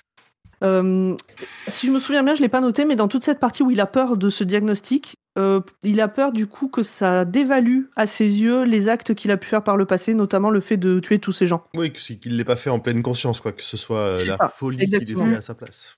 Pour lui, c'est important qu'il l'ait fait en étant euh, droit dans ses bottes. Quoi. Ouais, lucide. euh, Ouais. mm.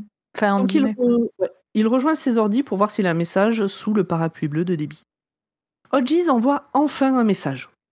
Ça dit, en gros, hein, c'est du paraphrase, c'est paraphrasé, mais que il sait que c'est pas lui le vrai tueur. Et Brady, ça le rend ouf. Il repense au chien de Jérôme, ça peut être un bon moyen de prouver qu'il est bien qui dit, qui sait qui dit qu'il est. Ah, puis le Hodges, il l'asticote bien. euh, vraiment, il, euh, Ah ouais. il insiste. Oui, j'ai j'ai fait, j'ai fait court, mais ouais, en gros, il dit, mais t'es qu'un tocard, ferme ta gueule, on sait que c'est pas toi. euh, Franchement, pour qui tu t'es pris, allez, salut. Salut, tout a et bien en compris. plus, je crois. euh, Ça le rend vraiment ouf. Je t'ai pas entendu Je du t'ai coupé Dulka. C'est, je crois qu'il dit salut trou du cul. Enfin, c'est vraiment, euh, il, plante le couteau et puis il tourne pour que ça reste ouvert, quoi. Il, a, il a bien compris comment le, le pousser, quoi. Ils font Oui. bien ensemble. Il prend des risques un peu quand même. hein.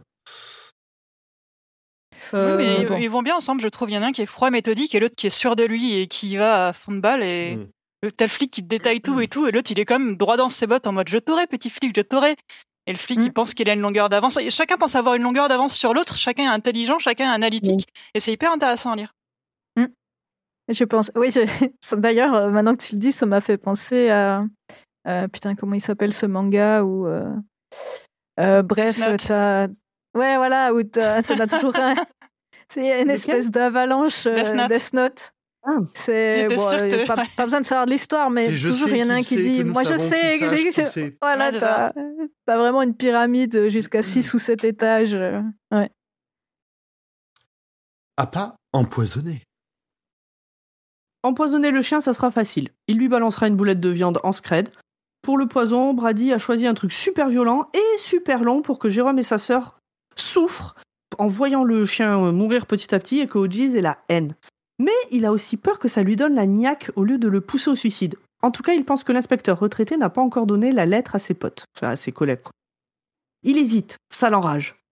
Comment ça se fait que le gros flic, c'est lui, enfin c'est lui à qui désigne euh, Hodges euh, comme gros flic, c'est ce pas pas, c'est mes mots personnels. Comment ça se fait que le gros flic, il a pas compris? Il a pourtant donné des infos qui n'ont pas été données par la presse. Il va se coucher et le lendemain, il se réveille au taquet. On sent que ça les booste les deux là, euh, cette relation. Hmm. Alors que sa mère descend pour le petit-déj, il reçoit un appel de son chef le suppliant d'accepter de commencer plus tôt pour dépanner une dame dans le quartier riche de la ville. Ça permet à Brady de se rappeler les deux fois où il a dépanné Mrs. Trelawney, alors qu'ils avaient déjà commencé à discuter, donc euh, sous le parapluie bleu de débit, Et donc après le Et le- massacre. après le massacre, et Mm. euh, le pied qu'il a pris en voyant qu'elle allait extrêmement mal. Brady accepte. Une fois chez sa riche cliente, Il lui fait croire que le problème est compliqué alors qu'il suffit de rebrancher l'ordi et en profite pour envoyer une réponse à Hodges. Un truc genre Ah bah t'es con en fait, euh, haha, comment j'aurais su pour les détails euh, si c'était pas moi le tueur Ah bah je suppose que tu regardes trop de conneries à la télé, euh, lol. Alors il fait exprès de faire des fautes et puis il envoie. Je pense que le ton est pas celui-là en vrai. hein. C'est pas vrai. Ça manque Mais de lol. l'idée est là. Ouais. Le livre manque de lol. euh. Hodges voit le message quasi direct. Maintenant, il est sûr que Mr. Mercedes l'observe parfois. Il est ravi d'avoir ferré le poisson, mais il doit jouer finement pour ne pas qu'il s'échappe. Il se laisse le temps de réfléchir avant de répondre et va faire le tour du quartier pour poser des questions aux voisins. N'ont-ils pas vu de voitures qui tournent et retournent? Au ralenti peut-être? À part une des vieilles du quartier qui soupçonne le marchand de glace d'être euh, d'être pédorasta? Pédorasta. Ça change de euh, pédo satanique, écoute. Non, Ou euh, pédéraste. mais, euh, pédéraste, c'est voilà, pas c'est le- ça. Ah, C'est ok. pédorasta au lieu de pédéraste. Euh, Brady je sais vient pas de comment changer de couleur de peau euh, en, en âme, en phrase. ouais, j'ai what Du coup, elle se. Ouais, Hodges dans sa tête, il se fout, En il même temps, vu la, gueule. vieille, quoi. vu la vieille dame que c'est, c'est tu- ça pourrait. C'est ça. Elle a vraiment pas l'air bien dans Mm. sa tête. Et donc, les jeunes, euh, donc, euh, en fait, euh, oui, elle, ce qu'elle dit, donc, c'est qu'elle soupçonne le marchand de glace d'être un donc, pédorasta, que les jeunes en bas de la rue, c'est des dealers, enfin bon, voilà, rien de bien foufou. Donc, Hodges repart bredouille. Une fois chez lui, il a un message sur le répondeur. C'est Pete, son ancien collègue. Il a une énorme nouvelle. Quelque chose se brise à l'intérieur d'Hodges. Il sent que ça y est, Mr. Mercedes a été arrêté, mais pas par lui. Une fois qu'il a Pete au téléphone, il est rassuré. En fait, c'est l'autre tueur en série qu'ils ont, enfin, qu'ils ont réussi à attraper. En fait, il est même carrément venu se livrer. Ça a l'air d'être une ville sympa, hein, leur coin. Turnpike Joe. Je sais plus si Alors, l'ont traduit. à ce moment-là, on sait J'avoue. pas encore. Non, Non, c'est pas Pour trop. l'instant, c'est ouais, pour l'instant, c'est juste euh, le gars qui était euh, euh, soupçonné d'avoir tué sa femme. Ah oui, oui, oui, Monsieur oui. Davis, pas. Donc en même temps, si tu, si tu te souviens de l'intro, c'est pas déconnant, quoi. De l'introduction, enfin, c'est pas non plus. euh, Ça peut pas être une super ville avec toute la merde qu'il y a, tu Ah vois. oui. Ah oui, oui, non, effectivement, ça a l'air plutôt d'avoir des quartiers pauvres, euh, comme ça. Ouais, voilà, là, ils sont encore dans un bon quartier, Mm. je crois. Ouais, ils sont dans un bon quartier. Donc, euh, euh, la mère de, de Janie et Mrs. Trelawney, du coup. Euh, donc la, la mère des deux là, euh, elle est vraiment dans un. Pourquoi est-ce que j'ai sauté des pages là? Oui, Hodges repart bredouille. Non, non, ça je l'ai dit, je l'ai dit, je l'ai dit. Ah voilà, c'est là. Donc en parallèle, il a euh, Janet, donc euh, la sœur de Mrs. Trelawney au téléphone. Sa mère est dans un jour avec toute sa tête, puisque en fait, oui, euh, je crois que je l'ai pas dit, Hodges voulait poser des questions à, à la mère, qui est en hôpital. euh, Bon, en maison de retraite plutôt. en maison de retraite médicalisée, en EHPAD mhm. et, euh, et qui perd la tête, mais il y a des jours avec et des jours sans. Donc là, c'est un jour avec. Donc elle lui dit bah, euh, Viens, mon petit gars, on va aller discuter avec maman. Euh, plus ou moins dans ce ton-là. Et là, Stevie nous lâche un petit. Il part de chez lui sans se douter une seule seconde qu'il ne reviendra pas. Alors je vous préviens, c'est une putain d'arnaque. Il le fait deux J'ai fois. même- hein. Envoyer un message à Grand Paul au bout d'un moment en disant Mais euh, qu'est-ce que j'ai pas compris? Il a fallu analyser, de- hein. il a fallu lui prévenir, il a fallu lui expliquer tout. Non, mais non, il a pas le droit de mettre des phrases comme ça euh, pour une coucherie, quoi. C'est tout. euh, Ah ouais, merde. Quand, ouais, quand tu vois ce qui se passe juste après, tu te dis putain, Steve, tu te fous de notre gueule là, c'est pas possible. Ah, pour une fois que ça se passe bien, vous allez pas râler, non, D'habitude, c'est toujours. Clairement, euh, clairement, on a des habitudes. Clairement, On attend des choses. hein. Mais oui. De ouf. Tu sais, c'est comme le chat quand il entend que tu ouvres la pâtée. Si tu lui donnes pas la pâtée, ça lui va pas au chat. Ben, moi, c'est pareil là. Il a ouvert la pâtée. Ah, putain. Oh, fou, D'accord. Bon, bref. La mère de Janet et de Mrs. Trelawney, donc, est vraiment dans un sale état. Ben, en fait, elle est très vieille et sa fille s'est suicidée. Enfin, bon, voilà. Elle, elle va vraiment pas bien, cette dame. Euh, Aujourd'hui, elle se souvient de Hodges et du fait qu'ils ont harcelé sa fille parce qu'ils voulaient qu'elle se sente coupable. Parce qu'elle a beau être vieille, elle a bien compris ce qui se passait quand même à l'époque. Elle se Mm. souvient aussi que c'est un gars du nom de Frankie sur Internet qui l'a convaincu d'arrêter de prendre les médicaments qu'elle prenait. Euh, donc, euh, Mrs. Trelawney. Qui lui a dit aussi que c'est parce qu'il prenait le même traitement qu'il a fait ce qu'il a fait, et que depuis qu'il a arrêté les médocs, tout va mieux. De peur de devenir comme lui, elle a tout arrêté, et ses problèmes-ci sont revenus. Est-ce que ce passage est clair? Parce qu'il y a beaucoup de il, elle, lui. Ça va, non, ça va. Bon, Oui. ok. Et j'ai envie de dire euh, classique shit. Ah, ça arrive euh, souvent dans la vie réelle. Des tueurs en série qui disent. euh, Non, alors. non, mais que, que des gens te disent euh, Ouais, arrête tes médocs, euh, moi ça va mieux, euh, je mange de la vitamine D, euh, voilà. Donc voilà. Au moment où Hodges et Janet sont sur le point de partir, la vieille dame évoque le chien qui n'a vomi sur le tapis qu'une seule fois et que Olivia ne se serait jamais suicidée sans les voix qu'elle entendait. Alors ce truc de chien qui vomit sur le, Le tapis. chien, je sais pas euh, pourquoi ouais, tu, je ça- sais plus s'il y, a une- s'il y a une raison. Les voix, Après, que ça. Les voix, c'est une préparation paiement. Oui, oui, Après, est-ce que le... euh, est-ce que le chien se fait partie de son délire? Que Non, le pas- chien, ouais, je pense que c'est plutôt pour noyer le poisson en mode euh, petite euh, sénilité ou petit Oui, délire ça, hein. où elle, elle a plus toute sa tête et ça emmène l'histoire des fantômes en Ah mode oui. est-ce que c'est vrai ou pas ou est-ce Mm. que c'est pour noyer Mm. le poisson, je pense. Donc voilà, que Olivia se serait su- ne se serait jamais suicidée sans les voix qu'elle entendait, surtout les pleurs de la petite fille et les accusations de sa mère. Et elle les entendait toutes les nuits. Pendant ce temps- Pendant ce temps, Brady et son camion de glace ragent de se faire ghoster par le flic à la retraite. Pendant ce temps, Hodges et Janelle reviennent chez elle donc pour débriefer et oh mon dieu, ils baisent. Carrément. Et c'est- et c'est Carrément, elle la oh mon patronne. dieu, quoi. Ah bah, je m'y attendais pas. et c'est elle la patronne. hein. C'est alors là, il y a pas Oui. de euh, voilà. L'autre il s'allonge et il ferme sa gueule.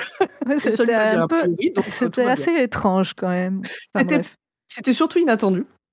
Et donc, c'est pour ça que Steve nous a mis un faux coup de pression juste avant. En fait, il, juste, c'est pas qu'il rentrera jamais chez lui, c'est que euh, là, il va baiser, il rentrera demain, quoi. Donc, j'ai marqué en gros traître dans mon, dans mon Oui. résumé. Et en même temps, on se plaignait souvent qu'il faisait ce genre de prédictions euh, euh, et que, c'est, que c'est- ça, ça divulgachait un petit peu la suite, etc. Et là, et là, et là, il en joue justement. Donc ça veut dire qu'il il, Bah, il en est conscient. tout ouais. est calculé. Mm. Tout est Alors, calculé. Oui, peut-être qu'il s'est dit, allez, ce coup-là, euh, je vais les avoir. Euh, mais du coup, je m'étais. Parce que bon, je savais que lui allait pas mourir, il y a une trilogie. Euh, mais je pensais genre que il allait retrouver sa maison cramée, quoi. Quelque chose comme ça. Ah, pas lui qui revient pas, c'est la maison qui revient pas. Ah, Dans la pas- manière dont c'était écrit. euh, Bon. Donc pendant ce temps, plaît. Pen- ouais, pendant que euh, il baise, euh, Brady passe dans le coin pour revivre le suicide d'Olivia Trelawney. Et quand il voit la voiture d'Odgies en bas de l'appartement de Janelle, il pète un plomb. Il n'avait pas prévu ça. Il fait un demi-tour sur place et repart super rageux. Avec tout un tas de Ah, mais ils peuvent pas baiser ensemble, mais c'est dégueulasse, le gros flic, machin. Bon, voilà. Après leurs ébats, Janet et Hodges discutent. Hodges ne comprend pas bien pourquoi Janet a été attirée par lui. Il a plus de 60 ans, il a beaucoup de bides. Et elle lui dit qu'elle a 44 ans et qu'elle a passé l'âge de se justifier ou de faire semblant. Elle en avait envie, lui aussi, fin de l'histoire, Osef de l'âge du bide et du, et du reste. Et c'est vrai que ça simplifie beaucoup les relations, euh, ce genre de façon de voir. Maintenant, euh, c'est un très bon conseil de, de Janet, je trouve. mais bon. Maintenant, ils doivent faire le débrief et puis après, ils rebaiseront sûrement. Euh, je sais plus si c'est le débrief de la journée ou le débrief de la partie de baise. Euh, je crois que c'est de la journée. hein. De- la journée quand même, mais j'y ai pensé très fort. euh. Ah oui, je l'ai écrit en dessous, débrief donc. donc il a envoyé, donc Brady a envoyé, enfin Mister Mercedes, puisqu'à ce moment-là ils savent pas comment il s'appelle, il a envoyé deux lettres, il est jeune, isolé, passe partout, ses collègues ne se doutent de rien, c'est un crack en informatique, il vit sûrement avec sa mère, pour qui il est un mari de substitution, même s'ils n'ont pas de relation sexuelle. C'est vrai. Bon, Janelle le coupe à ce moment-là pour lui expliquer que bah, tu peux avoir une relation sexuelle avec quelqu'un sans coucher avec. Ça peut passer par les regards, les vêtements que tu choisis de porter, la manière dont tu peux le ou la toucher en lui parlant, etc., etc. C'est vrai. Reprise du portrait. C'est quelqu'un de brisé et corrompu. Il agit sur l'impulsivité, sûrement qu'il ne savait pas ce qu'il allait faire quelques heures avant de le faire. Et il a sûrement plein d'idées et une liste de cibles potentielles. Le problème, c'est que comme il fait une fixette sur Hodges, euh, il risque de s'en prendre à ses proches. Il veut que Janelle soit hyper vigilante et observatrice. Jérôme devra faire pareil. Faire les sous-marins, les soum-soum. Hodges sait quel message il va envoyer à Mister Mercedes. Il va se servir de l'affaire que son collègue vient de résoudre. Il en dit un peu plus à Janelle, mais pas à nous, en tout cas pas maintenant. Mais en toute logique, bon, on devrait le savoir dans vraiment pas longtemps. hein. C'est pas le. Même s'il nous fait des petits pièges, Steve, quand même pas à ce point. En tout cas, euh, Janet approuve l'idée au sujet des voix que Olivia aurait entendues avant de se suicider. Euh... Attends, quelle idée Non, elle confirme que euh, sa mère lui en a parlé de ces voix-là. Ou que sa sœur lui en a parlé, un truc comme ça. Ok. je Là sais- où, là ouais. où juste avant, justement, comme le disait oublié, soit j'ai oublié de préciser quelque chose avant, soit j'ai mal écrit ma phrase, mais ouais. Non, mais comme le disait Dulca avant, il y avait le, le coup du chien qui faisait penser qu'elle avait rêvé, que les... c'était vraiment plus des hallucinations qu'autre chose. Oui, Et là, Jenny con- confirme que euh, si, si, sa sœur a bien entendu des voix, c'est pas juste, euh, Ouais. c'est pas juste dans sa tête. quoi. Euh, Hodges a son idée, mais il aura sûrement besoin de Jérôme pour la mener au bout. Il n'en dit pas plus à ce moment-là. Avant de s'endormir comme un bébé, et après que l'info de l'arrestation de l'autre tueur ait été diffusée aux infos, Hodges envoie un message via le parapluie bleu de débit. Brady rentre chez lui. Sa mère dort du sommeil de l'alcoolique et a laissé cramer un truc dans le four. Brady se dit qu'il serait bien mieux si elle était morte. Il descend dans sa Batcave et voit qu'il a un message d'Hodges. Il l'ouvre et il se prend une douche froide. En résumé, Hodges lui dit Haha, lol, t'es un bouffon, tu sais. Ce que tu dis, euh, tout le monde l'aurait deviné en regardant NCIS. En plus, euh, t'as pas parlé de la clé Vallée, euh, donc c'est la preuve bah, que t'es un mytho. Smiley qui sourit. Et de toute façon, il y a un Gores, il a dit que c'est lui le tueur. Allez, salut, bisous, bisous. Voilà. Paraphrase comme d'habitude. Brady répond en caps lock. Avec les fautes de frappe comme un Jean-Michel Facebook. C'est pas Davis le tueur, c'est bien lui, etc., etc. Il finit en insultant la mère de Hodges. Le lendemain matin, Hodges et Jenny, euh, Janet, Jenny, je sais plus l'appeler, Hodges et Simone petit déjeunent en lui lisant. euh, attends, quoi?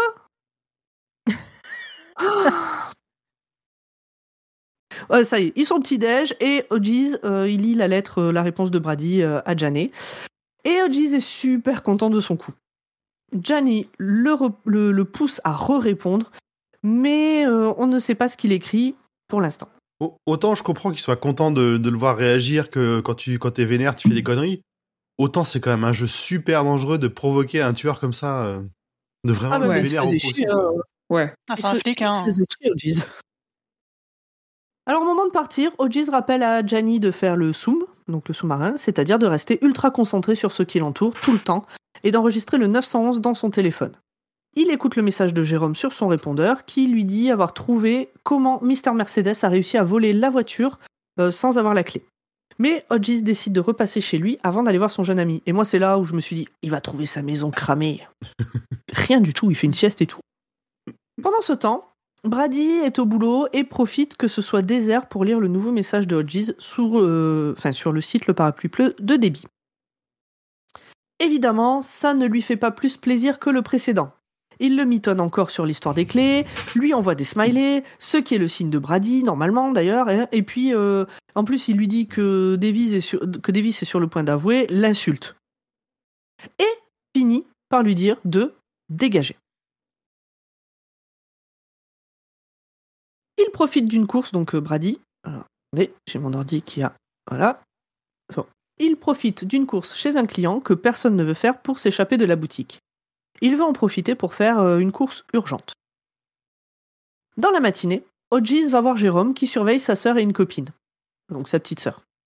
Il explique à Hodges qu'avec l'outil adéquat, on peut capter le signal d'une clé qui ouvre ou ferme une voiture à distance, l'enregistrer et le réutiliser en temps voulu. Et c'est sûrement ce qu'a fait Mr. Mercedes. On sent qu'Hodges est un peu mal à l'aise de ne jamais avoir entendu parler de Mm. ça, et que ça ne soit jamais venu à l'idée de personne que le tueur avait pu utiliser ce type de dispositif, parce qu'ils ont quand même des scientifiques et tout ça qui sont censés connaître euh, ce genre de choses. Ouais, mais ils se sont focalisés. on- il, il ressent Ça. encore une fois l'erreur de et les préjugés qu'il a pu avoir euh, pendant Absolument. l'enquête. La sœur de Jérôme veut aller chercher un truc à l'épicerie avec sa copine. Jérôme lui dit OK, mais à condition de prendre le chien. Alors, je l'ai pas détaillé, mais avant ça, Brady explique que c'est quand euh, la gamine ira à l'épicerie qui donnera la viande empoisonnée au chien. C'est ça, c'est la petite habitude avec ses, copines. euh, ouais. Elle le laisse dehors attaché. Jérôme donc explique à Hodges que ce chien serait prêt à mourir pour défendre la gamine. Et comme on sait ce qui pend au nez du chien, bah bon moi moi j'étais pas tout à fait sereine pour le chien à ce moment-là. Puis en Mm. plus c'est Steve qui écrit sur un chien. C'est ça, ouais. Mourir bon. euh, Odell le pauvre euh, bon. Hodges raconte plus de détails euh, de, l'affaire à Jérôme sur les fantômes qu'attendait. Oh là là. Reprenons. Hodges raconte plus de détails de l'affaire à Jérôme sur les fantômes qu'entendait Miss, euh, Mrs. Trelawney, entre autres. Il lui demande de l'appeler Bill en échange et de faire le zoom lui aussi. Que maintenant qu'il est impliqué dans ses recherches, il doit être ultra prudent et attentif, surtout sur les voitures qui passeraient souvent sans être du quartier. Moi, je vous avoue que euh, le fait que la sœur de Olivia Trelawney s'implique, c'est une chose. Le fait que euh, le vieux flic implique un gamin de 17 ans auprès, alors qu'il y a un tueur en série dans l'histoire, je- franchement, je trouvais, pour moi, c'est un des gros, c'est un gros défaut de, de Hodges. Bah, C'est- il c'est- a besoin d'un partenaire, c'est un flic, il a l'habitude d'un partenaire et Jérôme, Enfin, il est loin on- d'être con et il insiste un peu, il force un peu pour. euh, Ouais, mais c'est un ado. Enfin, si un ado vient te voir en disant t'inquiète, j'ai pas peur, tu lui dis non, rentre chez toi. On va pas aller chasser un Hmm, tueur en C'est pas comme s'il avait des masses de potes avec qui il pouvait avoir. euh, Mais bon, Ça reste oui, je ado. comprends. euh, oui, je comprends. je comprends. Mais ouais, effectivement, il a personne d'autre. euh. Et pour dire aussi, euh, il- ça le fout mal aussi pour lui que Olivier Trelawney ait pu se faire avoir par un système de, de vol euh, sans clé valet. Mm. Parce qu'il est complètement en fraise niveau technologie et du coup il est parti sur ses a priori tout en étant en fraise alors qu'il aurait pu se renseigner et son coéquipier encore pire parce qu'apparemment c'est c'est pas la personne la plus euh, consciente euh, de lui-même et de ses limites euh, apparemment au sein du commissariat. Donc euh, ouais, et il s'en veut d'a- d'avoir été aux fraises, de pas avoir cherché et de d'être parti sur des a priori aussi violents sur Olivier Trelawney parce que il voulait vraiment qu'elle se sente mal quand, quand il t'explique qu'elle il voulait vraiment qu'elle prenne sa part de responsabilité alors Ouais. qu'elle était déjà névrosée euh, as fuck quoi. Mm. Il y a Ouais, tout ce petit côté si- moche comme si qui elle avait- ressort. ouais, comme si limite elle avait euh, poussé euh, la, la bagnole sur les, sur les gens, quoi. Moi comme si elle avait laissé la voiture ouverte en mode qu'elle avait choisi. euh, t'inquiète, serre-toi. Elle avait fait, ouais. Bah, tous les flics, euh, c'était vraiment des fils avec elle, quoi. Elle avait Bah, pas l'air facile à vivre euh, non plus. Mais Dans bon. le sens où ils faisaient des trucs ensemble ou? Parce que dans Ah là, euh, Que, ouais. Non, ils ont été méchants avec elle. Ouais, ouais c'est. Méchant, été d'a cool avec priori, elle, faire des flics quoi. euh, donc, euh, parce qu'on est loin d'avoir fini. Euh, donc, retour sur Brady. Retour sur Brady. Le voilà dans un quartier improbable euh, pour acheter du matériel de jardinage et du poison. Oui, il en a commandé sur internet, mais c'est trop long d'attendre. Hodges l'a chauffé, il veut buter le chien le plus vite que possible. Il psychote, a l'impression que tout le monde devine ses pensées, paye en cash et s'en va. Sur le retour, il entend à la radio qu'un boys band super connu va passer par la ville euh, la semaine prochaine. Pour lui, c'est LE challenge final parfait. Rentrer dans une salle de spectacle ultra bondée d'adolescentes, ultra bondée d'adolescentes en plein été, avec une ceinture d'explosifs autour de la taille. Ce serait un magnifique moyen d'en finir pour lui. Alors que Hodges se réveille d'une sieste, il a un appel de Janet, elle est à l'hôpital, sa mère va très mal. Hodges se précipite pour la rejoindre, elle lui dit de prendre euh, des affaires de rechange, sa mère va mourir et elle aura besoin de lui. Quand Hodges arrive enfin, la mère de Janet est déjà morte. Brady, lui, est dans son camion de glacier. Il demande à sa collègue de le remplacer deux jours, puis il rentre chez lui après avoir acheté de la viande hachée pour le chien de Jérôme. Sa mère va à peu près bien, elle a fait à manger, c'est une bonne soirée pour Brady, il laisse un message à Hodges pour le menacer, puis il joue à des jeux vidéo. Pendant ce temps, Janie s'occupe d'organiser les obsèques de sa mère avec Hodges et sa famille venue pour l'occasion. Je pense qu'à part nous montrer le rapprochement entre Janie et Hodges, il n'y a pas d'informations essentielles à l'histoire dans cette partie du, là du livre. Toute l'organisation de l'enterrement. Non, Mm. bon. Non, non, non, non. Le lendemain, Hodges voit le message de menace Si, juste de un peu Mr. là, qu'ils se rapprochent, en fait, qu'ils sont proches, quoi. Ouais, c'est ça, mais à part, à part montrer ce rapprochement Mm. entre eux, j'ai pas noté de. Pardon, oui. Effectivement. Je Donc le, lendemain, Hodges voit le message de menace de Mr. Mercedes. Pardon, excusez-moi. Le lendemain, donc, Hodges voit le message de menace de Mr. Mercedes, ricane, mais lui et Janet commencent à laisser entendre que ce serait bien d'être euh, sûr de leur coup là maintenant. Parce que bon, euh, l'autre il a l'air chaud. Hodges dit que quand tout sera fini avec les obsèques, il faudra qu'ils aient une discussion avec Jérôme au sujet des fameux fantômes de la sœur de Janet. Après sa journée de travail, Brady rentre chez lui content. Il a pris à emporter pour sa mère et tout, mais là, euh, ben, en fait, il découvre sa mère en train d'agoniser violemment sur le tapis du salon. En fait, elle s'est fait des burgers avec de la viande empoisonnée qui était stockée dans le frigo du garage. Évidemment, Brady panique. ne sait pas quoi faire, sait que c'est trop tard.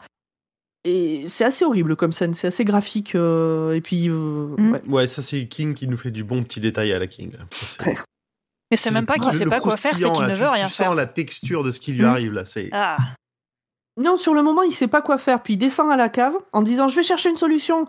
Puis en fait, bah, une fois dans la cave, il se dit bah de toute façon c'est trop tard, là au moins je l'entends pas gueuler, je la vois pas mourir. Bon bah du coup il glande sur internet en écoutant de la musique.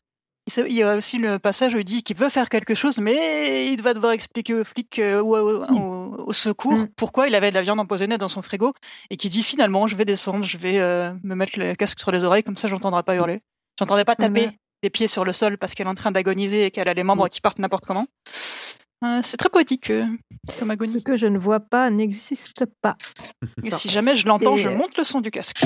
ouais, c'est ça. Et euh, si vous avez la ref, euh, c'est un passage que, qui m'a été très difficile de lire. Voilà, je n'en dirai pas plus. Ok. Alors qu'on dit bonjour au chat de Émeric. Chat. Revois dans l'aventure.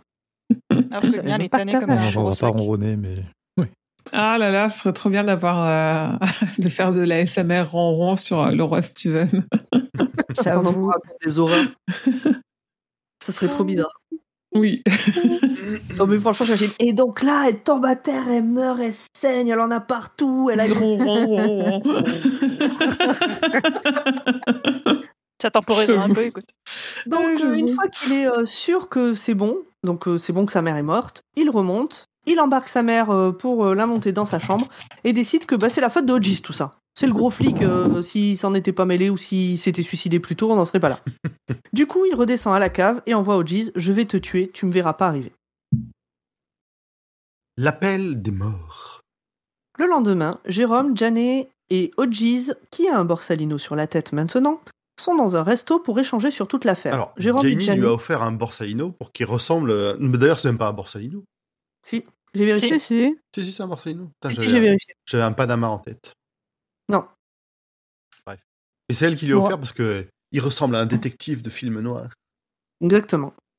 Jérôme et Janet s'entendent immédiatement bien. Hodges a mis en ordre toutes ses notes sur l'affaire et les donne au cas où à Jérôme et Janie, et du coup je sais même plus le prononcer ce prénom, et Janet, tout en mentant sur la réalité des menaces qu'il a reçues. Ils sont là pour parler des fantômes d'Olivia et Hodges pose la question et si elle les avait vraiment entendus? Si c'était pas euh, le fait qu'elle ait arrêté les médicaments en fait.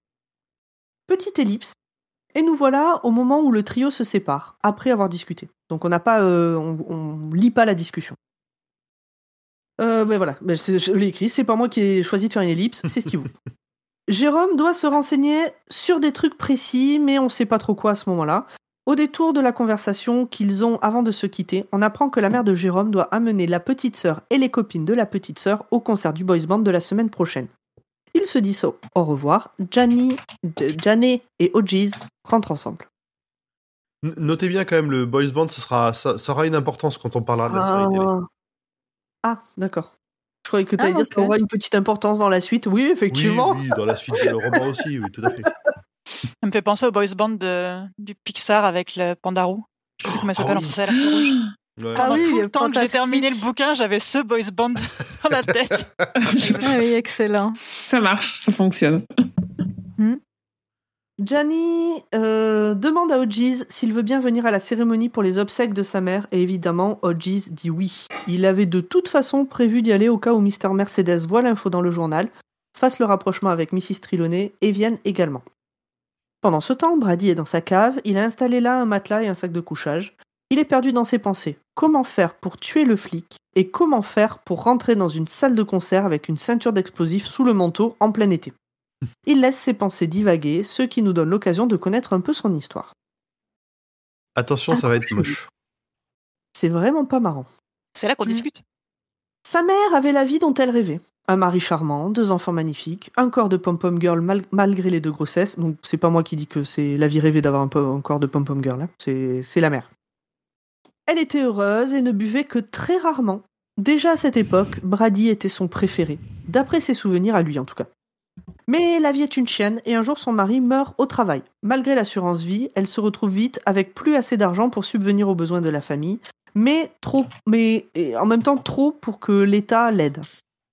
Elle retourne travailler en tant que coiffeuse et rencontre quelqu'un, ce qui ne fait pas plaisir à Brady. Maintenant que son père est mort, c'est lui l'homme de la maison.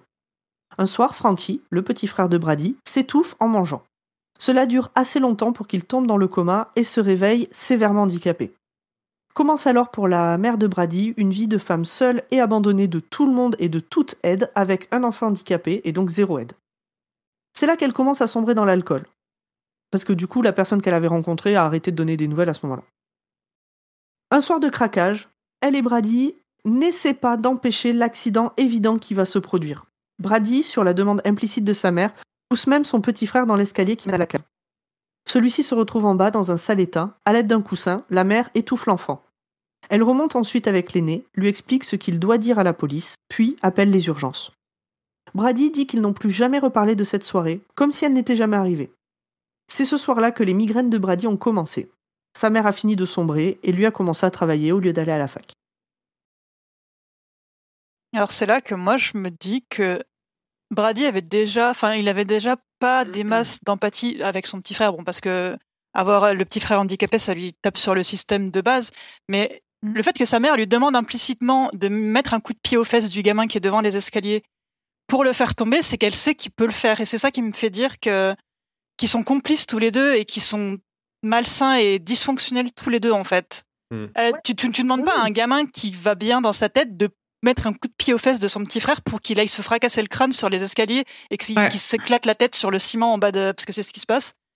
Et euh, Oui, oui, mais ça, ça, ça c'est très clair qu'ils ont déjà une relation très fusionnelle et mais que lui que lui va pas bien du coup. fusionnelle. Qu'il Oui, est qu'il est qu'il est pas c'est- pas cet événement là qui le précipite ça c'est un vecteur non, mais je ne pense je pense qu'il était déjà euh, pas bien avant.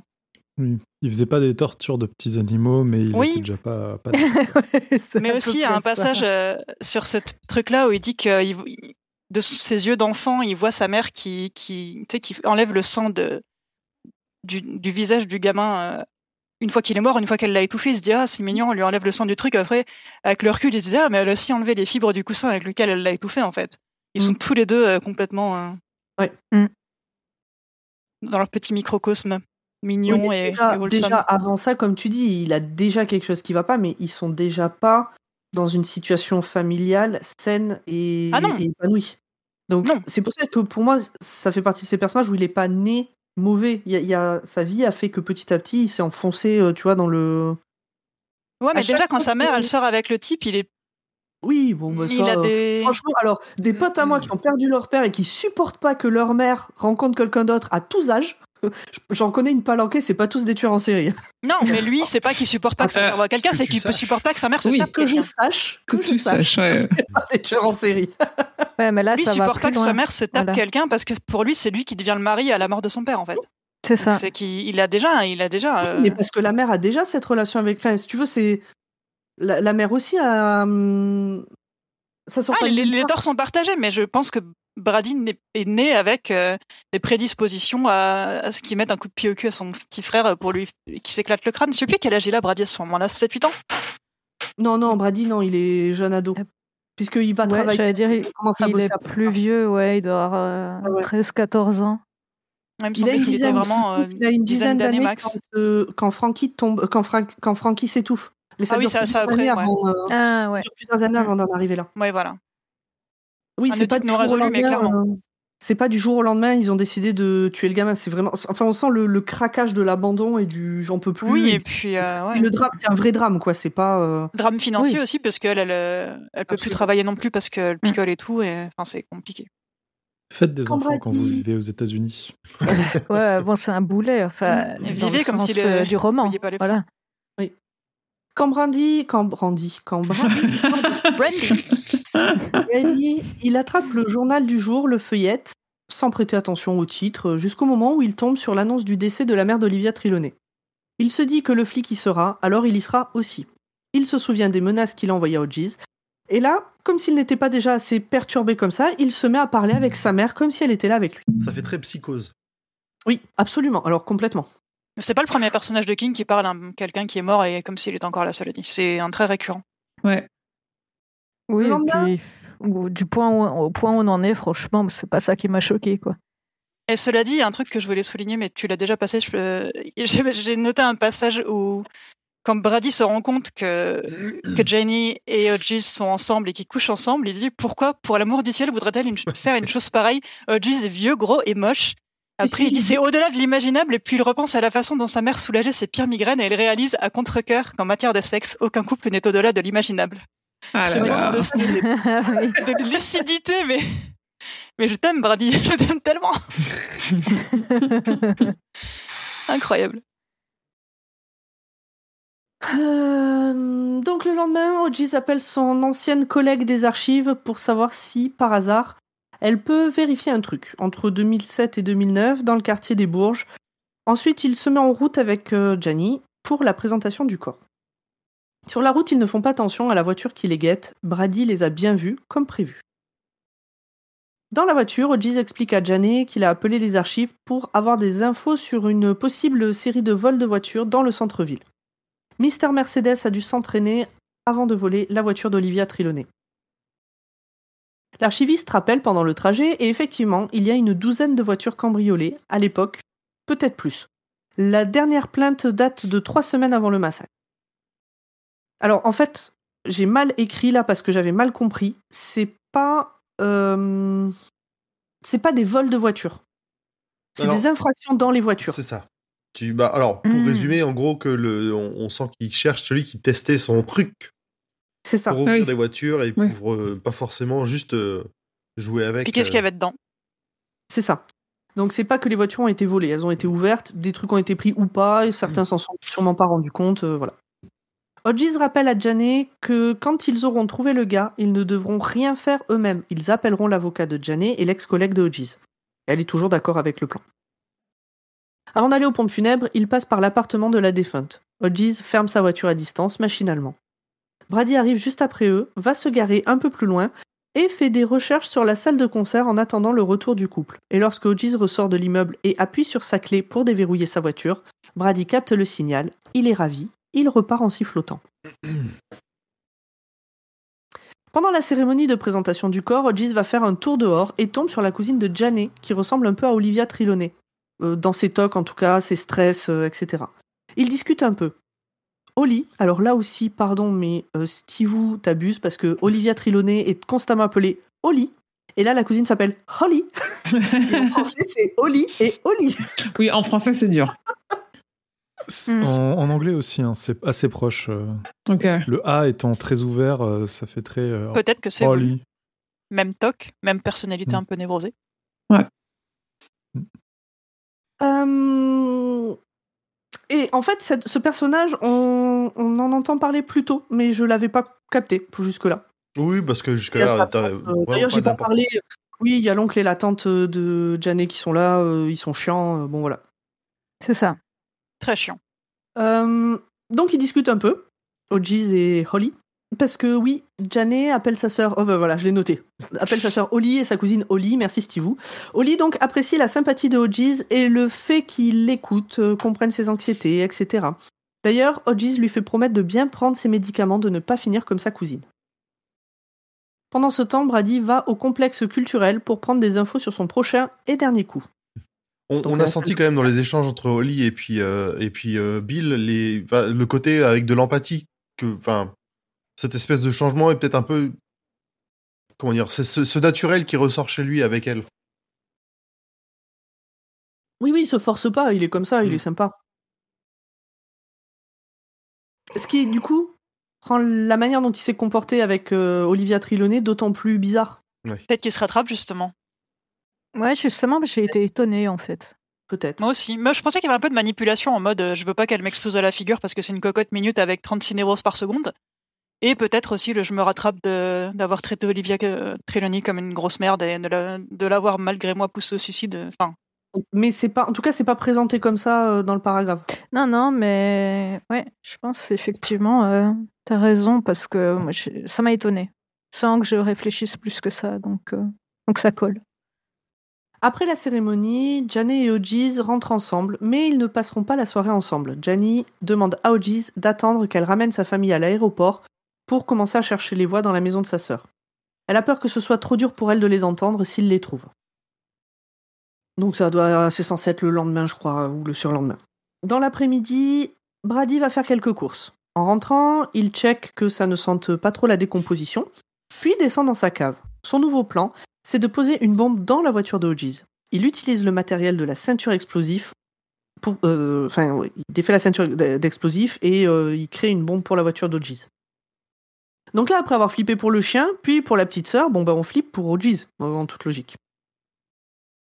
2 juin 2010, jour de la cérémonie avant crémation. Personne ne fait attention à la voiture de Brady. Lorsque tout le monde est entré, Brady ouvre la voiture d'Hodges, pose la boîte à chaussures avec les explosifs dedans, euh, sous le siège, euh, enfin sous un siège, et repart. Sa mère lui rappelle qu'il a oublié de refermer la voiture. Donc sa mère, euh, qui est dans sa tête, de toute évidence, lui rappelle qu'il a oublié de refermer la voiture. Après la cérémonie, la cousine de Janet fait un malaise. Sa mère lui demande d'arrêter de faire son intéressante. Holly demande alors à monter dans la voiture de Hodges au lieu de celle de sa mère. Sa mère, elle est insupportable. Oh, elle est Ah ouais, tellement non, Control sa, freak. sa mère, moi, je- je- j'en foutrais des pères, quoi. C'est horrible. Elle veut, Enfin, elle veut tous, tout hein, mais- elle est insupportable. Ouais. Ils sont tous horribles, mais elle, c'est la pire, quoi. Finalement, c'est Hodges qui monte avec Holly et sa mère, et puis bah, Janet, du coup, prend la voiture euh, bah, de. Et alors, petit point important, avant de prendre la voiture d'Hodges, elle lui prend aussi le Borsalino, qu'elle met sur sa tête en rigolant. Hé hé hé, regarde, machin. Brady, en haut de la rue, voit le cortège passer et est un peu déçu quand il voit qu'il n'y a qu'une personne dans la voiture de Hodges parce qu'il aurait bien aimé que sa meuf soit là aussi. Mais bon, bah tant pis. Il voit le chapeau, tout ça, il utilise le téléphone portable pour déclencher la bombe.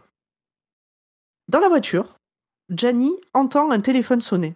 Elle rigole en se disant que bah, ce gros benet de Bill a encore oublié son téléphone. Et c'est sa dernière pensée. La bombe explose et Janet avec elle. Bye bye.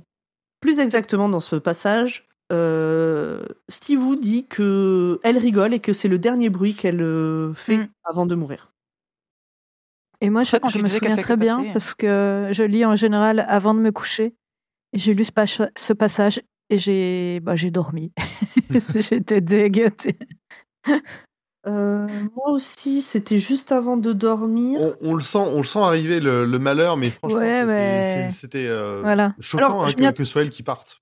Je Mais le, passage euh, justement où elle met le borsalino, bah, bon, t'es là, bon. Ah oui, Enfin, non, où elle prend la voiture, tu sais quoi, mais. Tu sais, tu sais, jusqu'au bout, tu te dis non, non, mais attends, il va y avoir un truc, mais tu sais. Et en fait, je m'y attendais pas parce que euh, Émilie a pas arrêté de parler d'une nana euh, qui prend beaucoup de place, euh, d'importance et tout dans ce bouquin. Je pensais que c'était elle. Ah ouais. Du coup, vraiment, je pensais qu'il y aurait un truc qui fait qu'elle allait s'en sortir. J'ai fait ça. Ah oui, à plusieurs reprises, ouais. T'as parlé d'un personnage féminin vraiment que tu- intéressant. Tu, parlais de euh, Holly.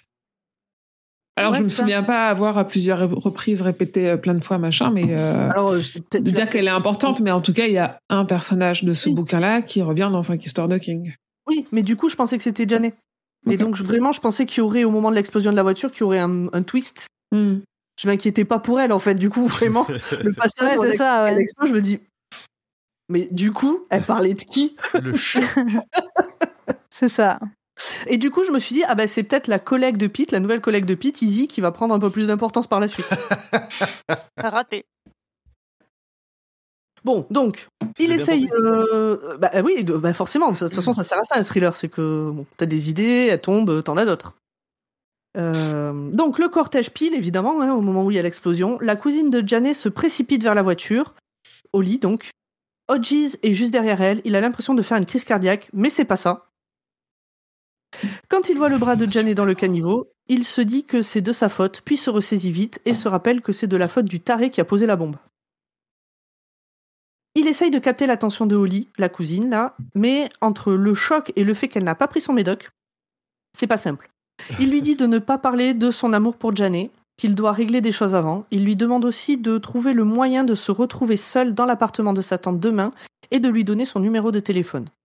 Holly n'a pas l'air de réagir, euh, mais elle sort, un, étui à lunettes de son sac tranquillement, enfin elle a l'air euh, ailleurs. Et quand sa mère arrive, elle la prend dans ses bras, Holly refile l'étui discrètement à Hodges, et en fait, dedans, il y a son numéro de téléphone. Donc elle n'était pas si à l'ouest que ça. Il appelle rapidement Jérôme, lui explique en trois mots ce qui vient de se passer, et lui demande de ne pas parler de tout ce qu'il sait, et aussi d'envoyer un message sur le parapluie bleu de Debbie à Mister Mercedes de sa part. Mais pas tout de suite. Il faut que le tueur soit sûr que le message a été envoyé après l'explosion. Il dicte le message à Jérôme et raccroche. Sur ce, les pompiers et flics arrivent. Hodges ravale ses larmes. Il va devoir justifier sa présence ici. Et les larmes ne vont pas du tout avec l'histoire qu'il a prévu de raconter. Euh, Il va se présenter aux officiers, présente sa carte d'officier retraité et explique que c'est lui qui aurait dû être dans cette voiture, puisque bah, c'était sa voiture, et qu'il faudrait appeler son ancien collègue Pete. Brady rentre chez lui d'excellente humeur. Même si elle est un peu entachée par son voisin là, qui a voulu rendre visite à sa mère et, et sa mère qui garde un regard furieux même morte. Ah oui, parce qu'il monte la voir, il regarde sa tête et elle a un regard furieux euh, alors qu'elle Ouais, elle a les Oui, elle a le regard vide, accusé, mais accusateur. Oui, c'est ça. euh. C'est ça. Bah oui, parce que bon, elle lui a quand même demandé d'appeler les pompiers pendant qu'elle était en train de mourir. Oui, puis elle est morte, elle est pas contente. Oui. Je serais pareil à sa bon. place. Il descend dans la cave et il travaille sur sa ceinture d'explosifs. Il est content, il est bien. Puisque ce plan-là n'est pas annulé. Puisque c'est... Moi, je pensais que du coup, comme il avait utilisé les explosifs pour la voiture, euh, le coup de la ceinture d'explosifs dans la salle de concert, je pensais que c'était relégué. Mais pas du tout. Donc tout d'un Ah coup, il entend il a une racheté notif. des muni- il, a, il, en a, il en a racheté quand il allait faire ses courses. Ah, j'ai zappé ce- cette info-là. Donc tout d'un coup, il entend une notif, c'est celle du parapluie bleu de débit. Il a un message de Hodges qui lui dit qu'il sait très bien que c'est lui le vrai Mercedes, Mr. Mercedes, et que maintenant il va arrêter de jouer au flic avec lui. Il n'est plus flic, il ne compte plus l'arrêter, il compte le buter. Et il finit par à bientôt, Fifi, ça sa momon. Et ça, ça met Brady dans tous ses états. Oui. Il doit fuir la maison avant d'être trouvé. Mais Là. avant, il va récupérer un rasoir, ensuite, il part au travail. La corde était sensible. Ah ouais. Brady et sa maman Non. On a dit par les mamans. euh. À ce moment-là, Ouais. je crois que j'avais dû louper un truc parce que il, il sait pas en fait euh, Hodges. Non, Non, non. non, Non, il a dans- fait ça au bol. Non, Non, ouais, il me semble, qu'il a, des, il a des soupçons au fur et à mesure qui. Ben, Oui, en fait, Guy, c'est qui juste vit dans le sous-sol de sa maman, son- machin. son- le, le profilage en fait. c'est Ouais, ça, ouais, voilà. c'est qui- qui c'est ce que ça. j'allais dire, ouais.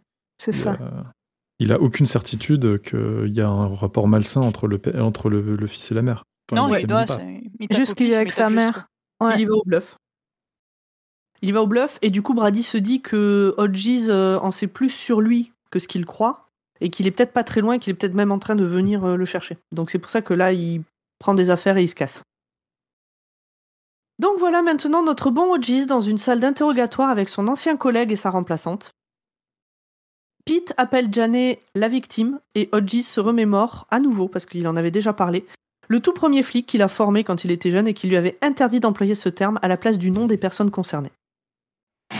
Il faut qu'il rende, euh, il faut qu'il rende compte bah, de sa présence à cet enterrement et sur le fait que ce soit la sœur d'une témoin suspecte, parce que franchement la manière dont ils en parlent là, bah, Pete, euh, dans sa tête, euh, enfin, c'est pas clair que Olivia Trelawney c'était juste une- un témoin ou, enfin, bon. Je, Hmm. je trouve qu'il en parle un peu comme une peut-être suspecte, quoi. Mais bref, euh, qu'est- qu'est-ce qu'il foutait là, quoi En gros, il n'y a aucune raison Ouais. que lui soit là, que la sœur euh, de Olivia conduise sa bagnole. Euh, donc il faut qu'il réponde de tout ça. Bref, Hodges explique qu'il s'est rapproché de la famille parce qu'il avait des remords sur la manière dont ils ont traité Mrs. Trelawney, que c'était sûrement juste parce qu'elle était chiante, en fait. Pete pense qu'ils ne se sont pas trompés, mais Hodges lui parle du vol à la volée, et donc de l'histoire du signal d'ouverture à distance que l'on peut récupérer. Il raconte tout ce qu'il sait, ou presque. Il en garde quand même sous le coude pour pouvoir continuer à enquêter tranquillement. Il ne mentionne pas Jérôme, ni la réalité de sa relation avec Janet. Il essaie de détourner les soupçons de Mr. Mercedes pour l'explosion. Izzy, la collègue de Pete, pense qu'il ne dit pas tout. Pete aussi le pense d'ailleurs, mais lui, il lui dit en privé. Devant sa collègue, devant la nouvelle collègue, il, il, il dit trop rien.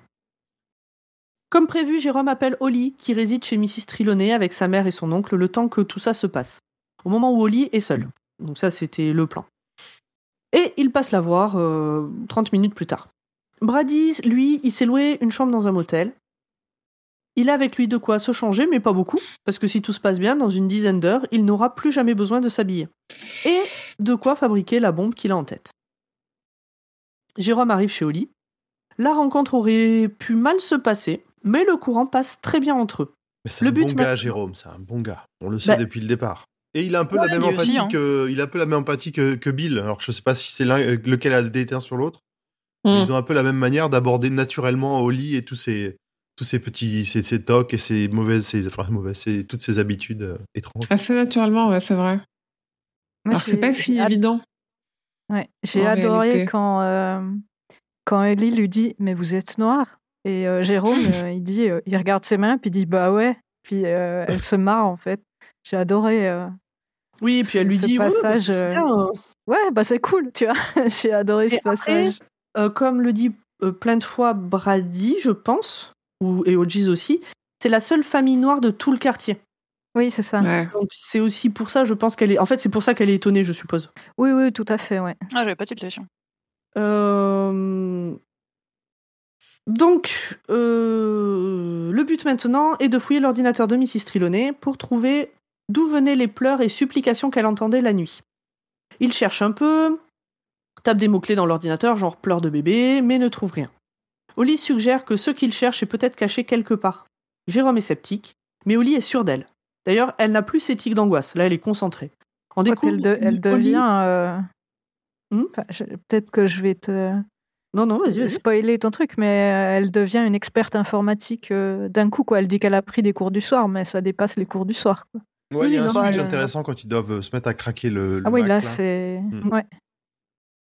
Ouais, Après, mais- elle dit clairement qu'elle passe son temps sur leur- l'informatique parce qu'elle a aucun contact avec le monde extérieur. Mm. Ouais, Ah, mais après, oublié ça. passer- tu peux passer ton temps sur des chats sans forcément t'y connaître en informatique. Bah moi je suis un peu comme elle, je passe mon temps à l'intérieur sans voir personne parce que les gens c'est chiant. Donc euh, non, euh, j'ai aussi appris à faire mon PC tout seul et ça ne m'étonne pas. Donc on découvre une Oli très différente de la femme enfant hyper angoissée qu'on avait jusque-là. Ils finissent par trouver l'enregistrement d'une femme et d'un bébé. Maintenant, c'est Oli qui prend les commandes de l'ordinateur pour chercher plus d'infos. Jérôme est bluffé par ses compétences. Le son est programmé pour se lancer trois fois d'affilée, puis s'arrêter. Elle trouve un programme qui permet de piloter l'ordi à distance. Le tueur a dû stopper le lancement de la bande, comme ça d'ailleurs. Et c'est pour ça qu'aujourd'hui, on ne l'entend plus. Parce que Oli et sa famille sont là depuis quelques jours et ils n'ont jamais entendu les voix. Une seule personne a pu faire ça, le technicien informatique auquel Mrs. Trelawney faisait appel. Mais pas moyen de trouver une info sur le sujet, il n'y a pas de carte, il n'y a pas de notes, il n'y a rien. Et la ville regorge de techniciens informatiques. Jérôme appelle Ogis pour faire son compte-rendu. Oli est fière de dire à Ogis qu'elle a bien pris son médicament ce matin. Ils sont Elle est trop mignonne. Elle est touchante. euh. Moi, je dois vous avouer que euh, euh, le, le flic à la retraite euh, avec, euh, avec l'arme de son père, euh, le jeune homme et, euh, et la nana avec euh, des soucis psy, ça m'a un peu rappelé des trucs. hein. Il suffisait qu'Odell les suive partout et puis qu'on rencontre euh, Inspecteur Gadget. un jeune toxico et on était bon. hein. Putain, je- ok, je l'ai. Ça m'a pris quelque temps. Euh, Donc ce soir-là, Ojiz a du mal à dormir. Il réfléchit. Bah, il réfléchit à tout ça. Il se passe beaucoup de choses là quand même, hein, le pauvre. Il sent qu'il y a parce que enfin, il y a... c'était il y a deux jours. Euh, non, c'était il y a une semaine qu'il était dans son canapé au bord du suicide. hein. En une Ah semaine, ouais. il a retrouvé l'agnac. Il a rencontré une femme dont il est tombé amoureux. Euh, il l'a perdue et là, il cherche qui l'a tué. Ça- Ça fait beaucoup de choses en une semaine. Ouais, grosse semaine. Hein. Donc, euh, il réfléchit, réfléchit. Il sent qu'il y a un lien dans sa tête qui ne se fait pas, mais il ne trouve pas lequel. Une idée lui revient aussi, c'est la phrase Elle croit qu'ils sont parmi nous, mais il se rend compte que c'est un voisin qui lui a dit ça. Enfin, il regarde dans ses notes. Et c'est un voisin qui lui a dit ça au sujet de la voisine un peu illuminée dont on parlait tout à l'heure, là, qui parlait du pédorasta. Et donc, Et des bah, ovnis. Oui, voilà, il- parce qu'elle a aussi parlé des ovnis et tout le reste. Bon, bah, du coup, euh, voilà, il dit bon, euh, Mm. c'est un truc qui traîne, quoi. Et donc, il finit par s'endormir à force de pleurer, euh, en pensant à Janet. Moi, Le j'a- lendemain j'adore, euh, j'adore comme Hodges, il... il, il réfléchit en fait. Tu sais, il laisse les, les connexions se faire et tout, puis tout d'un coup, bam, t'as un truc qui vient, quoi. C'est, je trouve ça excellent. Enfin, le... vraiment comme c'est décrit, je trouve ça très réaliste. Ouais, il est très analytique, il classe tout et il attend une fois que la, la connexion se fait, Ouais, c'est Mm. part. bam, quoi. Tu sais, c'est le fameux, euh, faut dormir une nuit, quoi. C'est vraiment ça, quoi. J'ai adoré. Le lendemain, ça lui fait tilt. Si Jérôme et Oli n'ont pas trouvé de carte de visite, c'est parce que le technicien informatique travaille dans une boîte. Il faut donc trouver de quelle boîte il s'agit. Hodges a toujours en tête que si Mr. Mercedes avait assez d'explosifs pour faire sauter sa voiture, il doit en avoir encore un paquet. Des bisous sur la grande roue. Bon, ça, on nous l'a dit plus tôt. Des bisous sur la grande roue, c'est le titre phare du boys band qui doit se produire. Quel enfer. Enfin, qui doit, qui doit faire son concert dans la soirée. Donc Hodges euh, est re au taquet. Il n'a qu'une envie, trouver Mister Mercedes avant qu'il ait pu... euh, euh, oui, voilà. Donc il veut trouver Mister Mercedes avant d'apprendre dans la presse ce que Mister Mercedes avait en tête avec euh, la quantité d'explosifs qu'il a sûrement encore chez lui. Hmm. Et puis il veut lui péter la gueule aussi. En fait, il veut pas le tuer, il veut lui péter la gueule. Il Ah, se ça devient donne personnel, hein. Ouais. Il se donne jusqu'à ce soir 8 heures. Après, il racontera tout à Pete et Izzy. D'ailleurs, Pete l'appelle pour lui rappeler qu'il ne le croit pas sur certains points et qu'il faudra qu'il le réinterroge dans la journée et même peut-être qu'il faudra qu'il lui lise ses droits. Hmm. Il lui conseille d'arrêter ses conneries avant d'aller trop loin. Hodges raccroche, il a du pain sur la planche. Jérôme appelle pour se proposer comme chauffeur. Tant pis pour les cours, ses parents sont d'accord. Alors, il n'a pas dit qu'il allait aider à, à chasser un tueur en série. Il a dit Ah ben pauvre monsieur Hodges, il a plus de voiture. Allez, euh, je vais l'aider. Et comme c'est un très très bon élève qu'on a en fin d'année, euh, il fait du bénévolat, il fait je sais pas quoi. C'est vraiment un bon garçon, hein, pas de problème, très gentil. euh. Il nous cache rien. Bon, ça c'est faux, mais euh. Enfin, comme tous les ados quoi. Ouais. Pendant ce temps, Brady s'habille et réfléchit. Encore une fois, il se victimise pour justifier les horreurs qu'il a commises et qu'il va commettre. On est le jour du concert. Il n'est pas tranquille. Il pense que Hodges n'est pas loin derrière lui et ne va pas tarder à découvrir sa véritable identité. Jérôme rejoint Hodges. Ce dernier s'assure que Jérôme est vraiment OK pour s'embarquer là-dedans. Le rôle de Jérôme, là tout de suite, est d'appeler la société de surveillance du quartier des riches en se faisant passer pour l'assistant de l'avocat qui règle la succession de Mrs. Triloni. Il dit qu'il a besoin d'accéder à l'ordinateur de la défunte. Et tentative de connexion. Vous m'entendez toujours? Oui, Ouais. Oui, oui. Bon, bah c'est euh, c'est mon Google Doc alors qu'il est déconnecté. Ouh, Ce suspense, il dit qu'il a besoin d'accéder à l'ordinateur de la défunte et c'est reparti. Et donc, il a besoin de connaître le nom de la boutique d'informatique qu'il envoie, euh, enfin qui envoie ses techniciens dans ce coin-là. Un peu plus tard, la standardiste rappelle avec l'info. Ils se mettent en quête d'informations sur Internet, euh, donc voir quelle est cette boutique, qui y travaille, etc. Il y a notamment un, un tableau qui, ré- qui montre les trois employés. Donc il y a Brady, sa collègue et son chef, Mhm. euh, etc. Donc Hodges récupère sa carte de flic non tamponnée retraité parce que il a toujours sa carte de flic mais avec écrit retraité dessus. Hmm. Euh, donc il va en chercher une ancienne. Et euh, en sachant qu'il risque de faire de la pour, uti- pour avoir utilisé cette carte.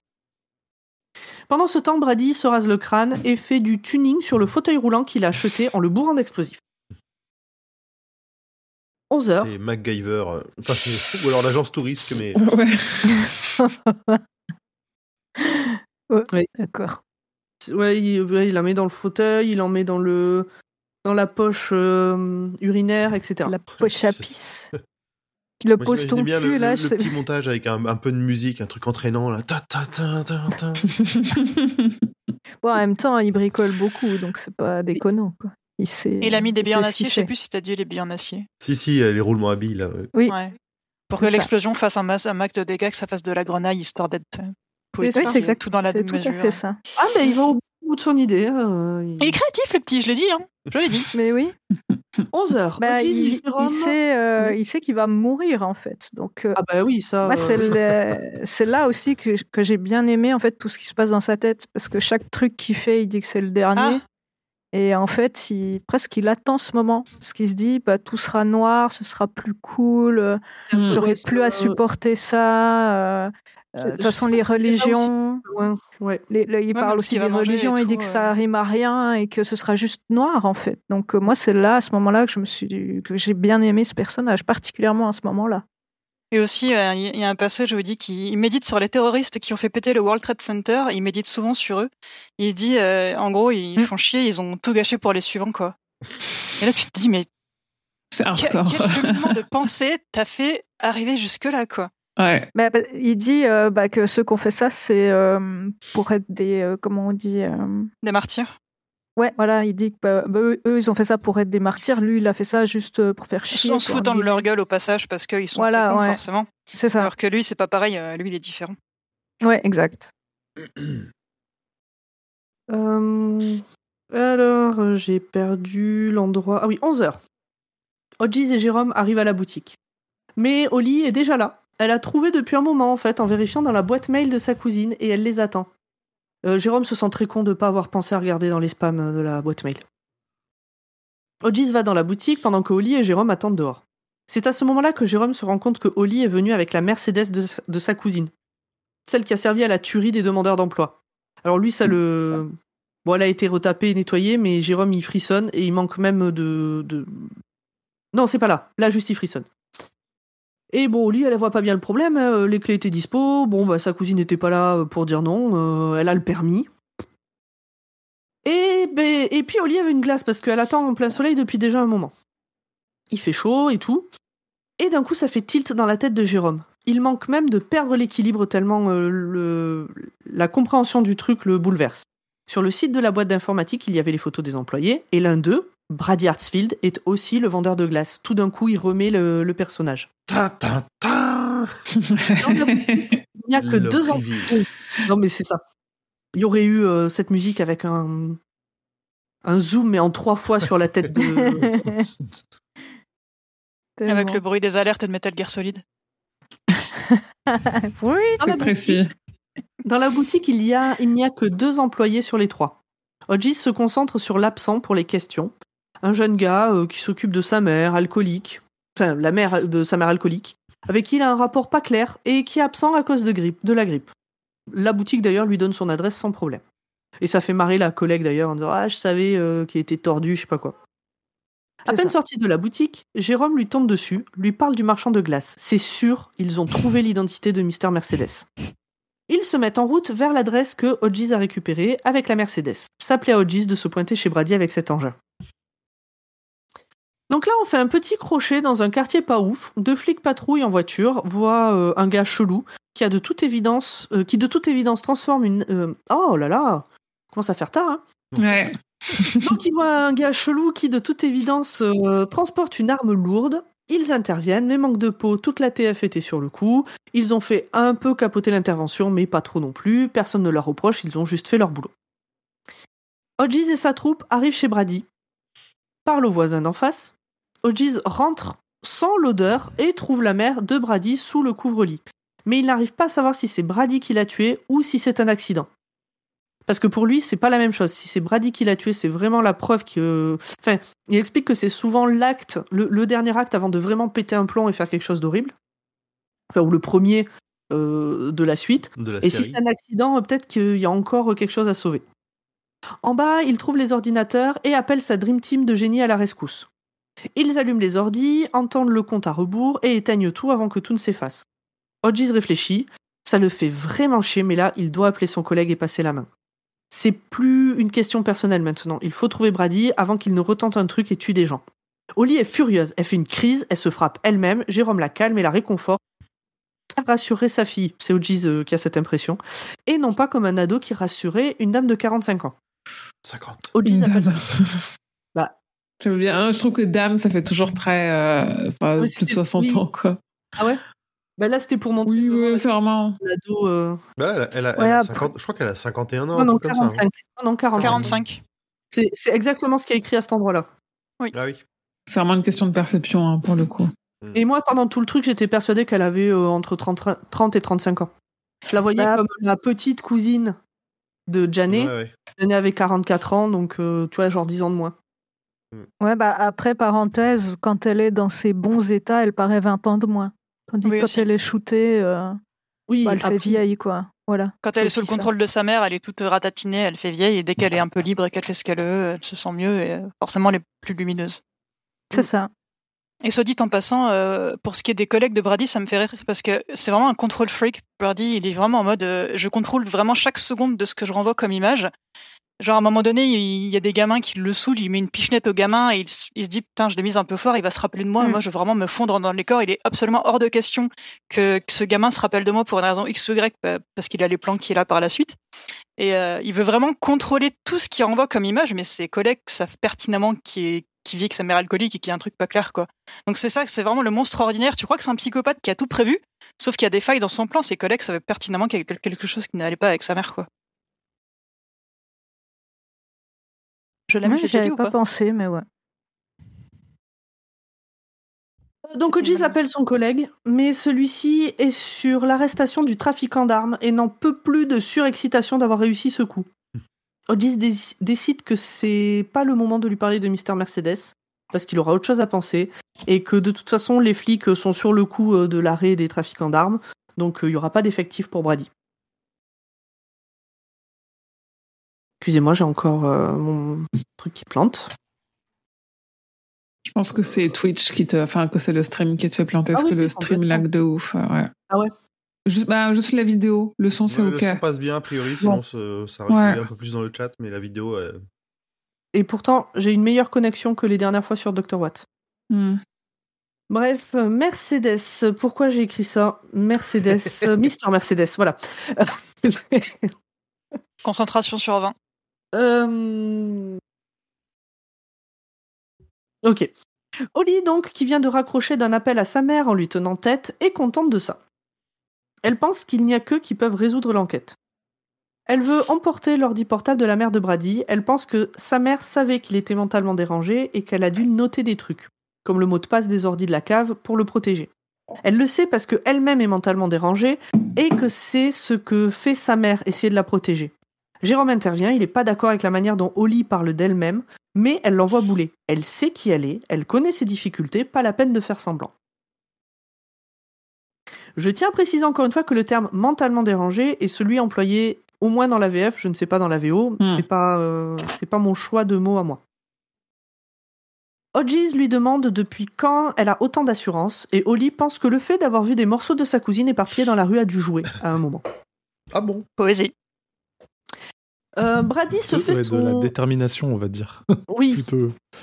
Enfin, Je- elle, en fait de l'assurance, mais c'est surtout elle, elle est déterminée quoi. Elle veut, elle veut, elle veut, elle veut la venger. Brady se fait son dernier repas en pensant à sa pauvre maman, au fait qu'être mort sera bien mieux, une longue sieste, sans rêve, et se demande combien il restera de son repas dans son bide au moment où celui-ci se dispersera dans la salle de concert. Ah là là. Et du coup, c'est à ce moment-là qu'il y a toute la réflexion euh, que, dont vous Mm. parliez tout à l'heure. Exact. Il rentre chez lui peaufiner son fauteuil roulant plein d'explosifs, puis envoie son dernier message à Hodges sur le parapluie bleu de Debbie. Une fois chez Hodges, Holly s'attaque à l'ordi de la mère de Brady. Elle veut qu'on lui foute la paix et pouvoir fumer. Enfin, fumer des clopes et travailler. Ça l'aide à se concentrer, dit. Hodges demande à Jérôme de répertorier tous les événements à venir dans la ville d'ici 7 jours.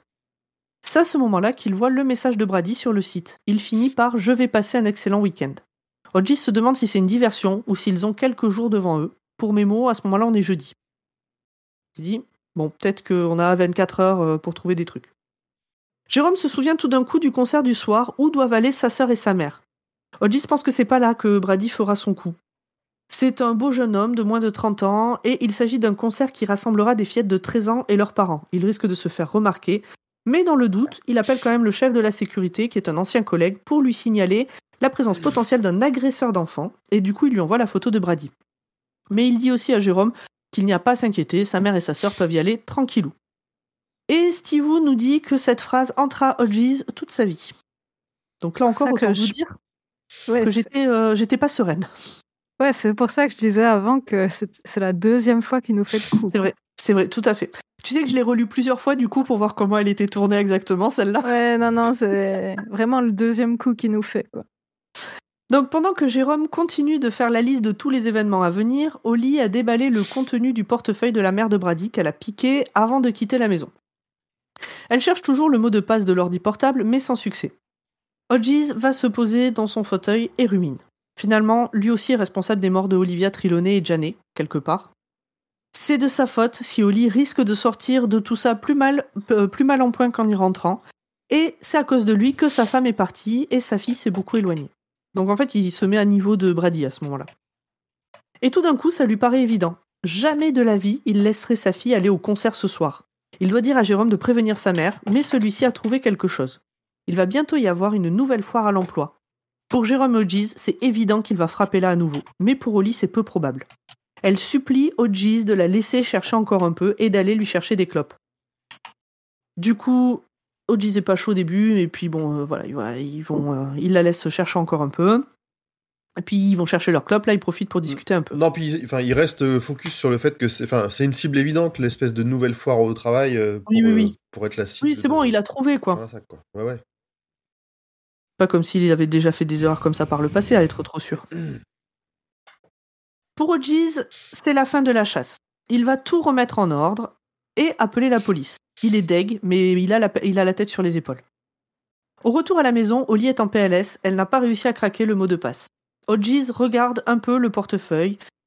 Il y a des photos, dont une avec Brady, il y a écrit Maman et son lapin au dos.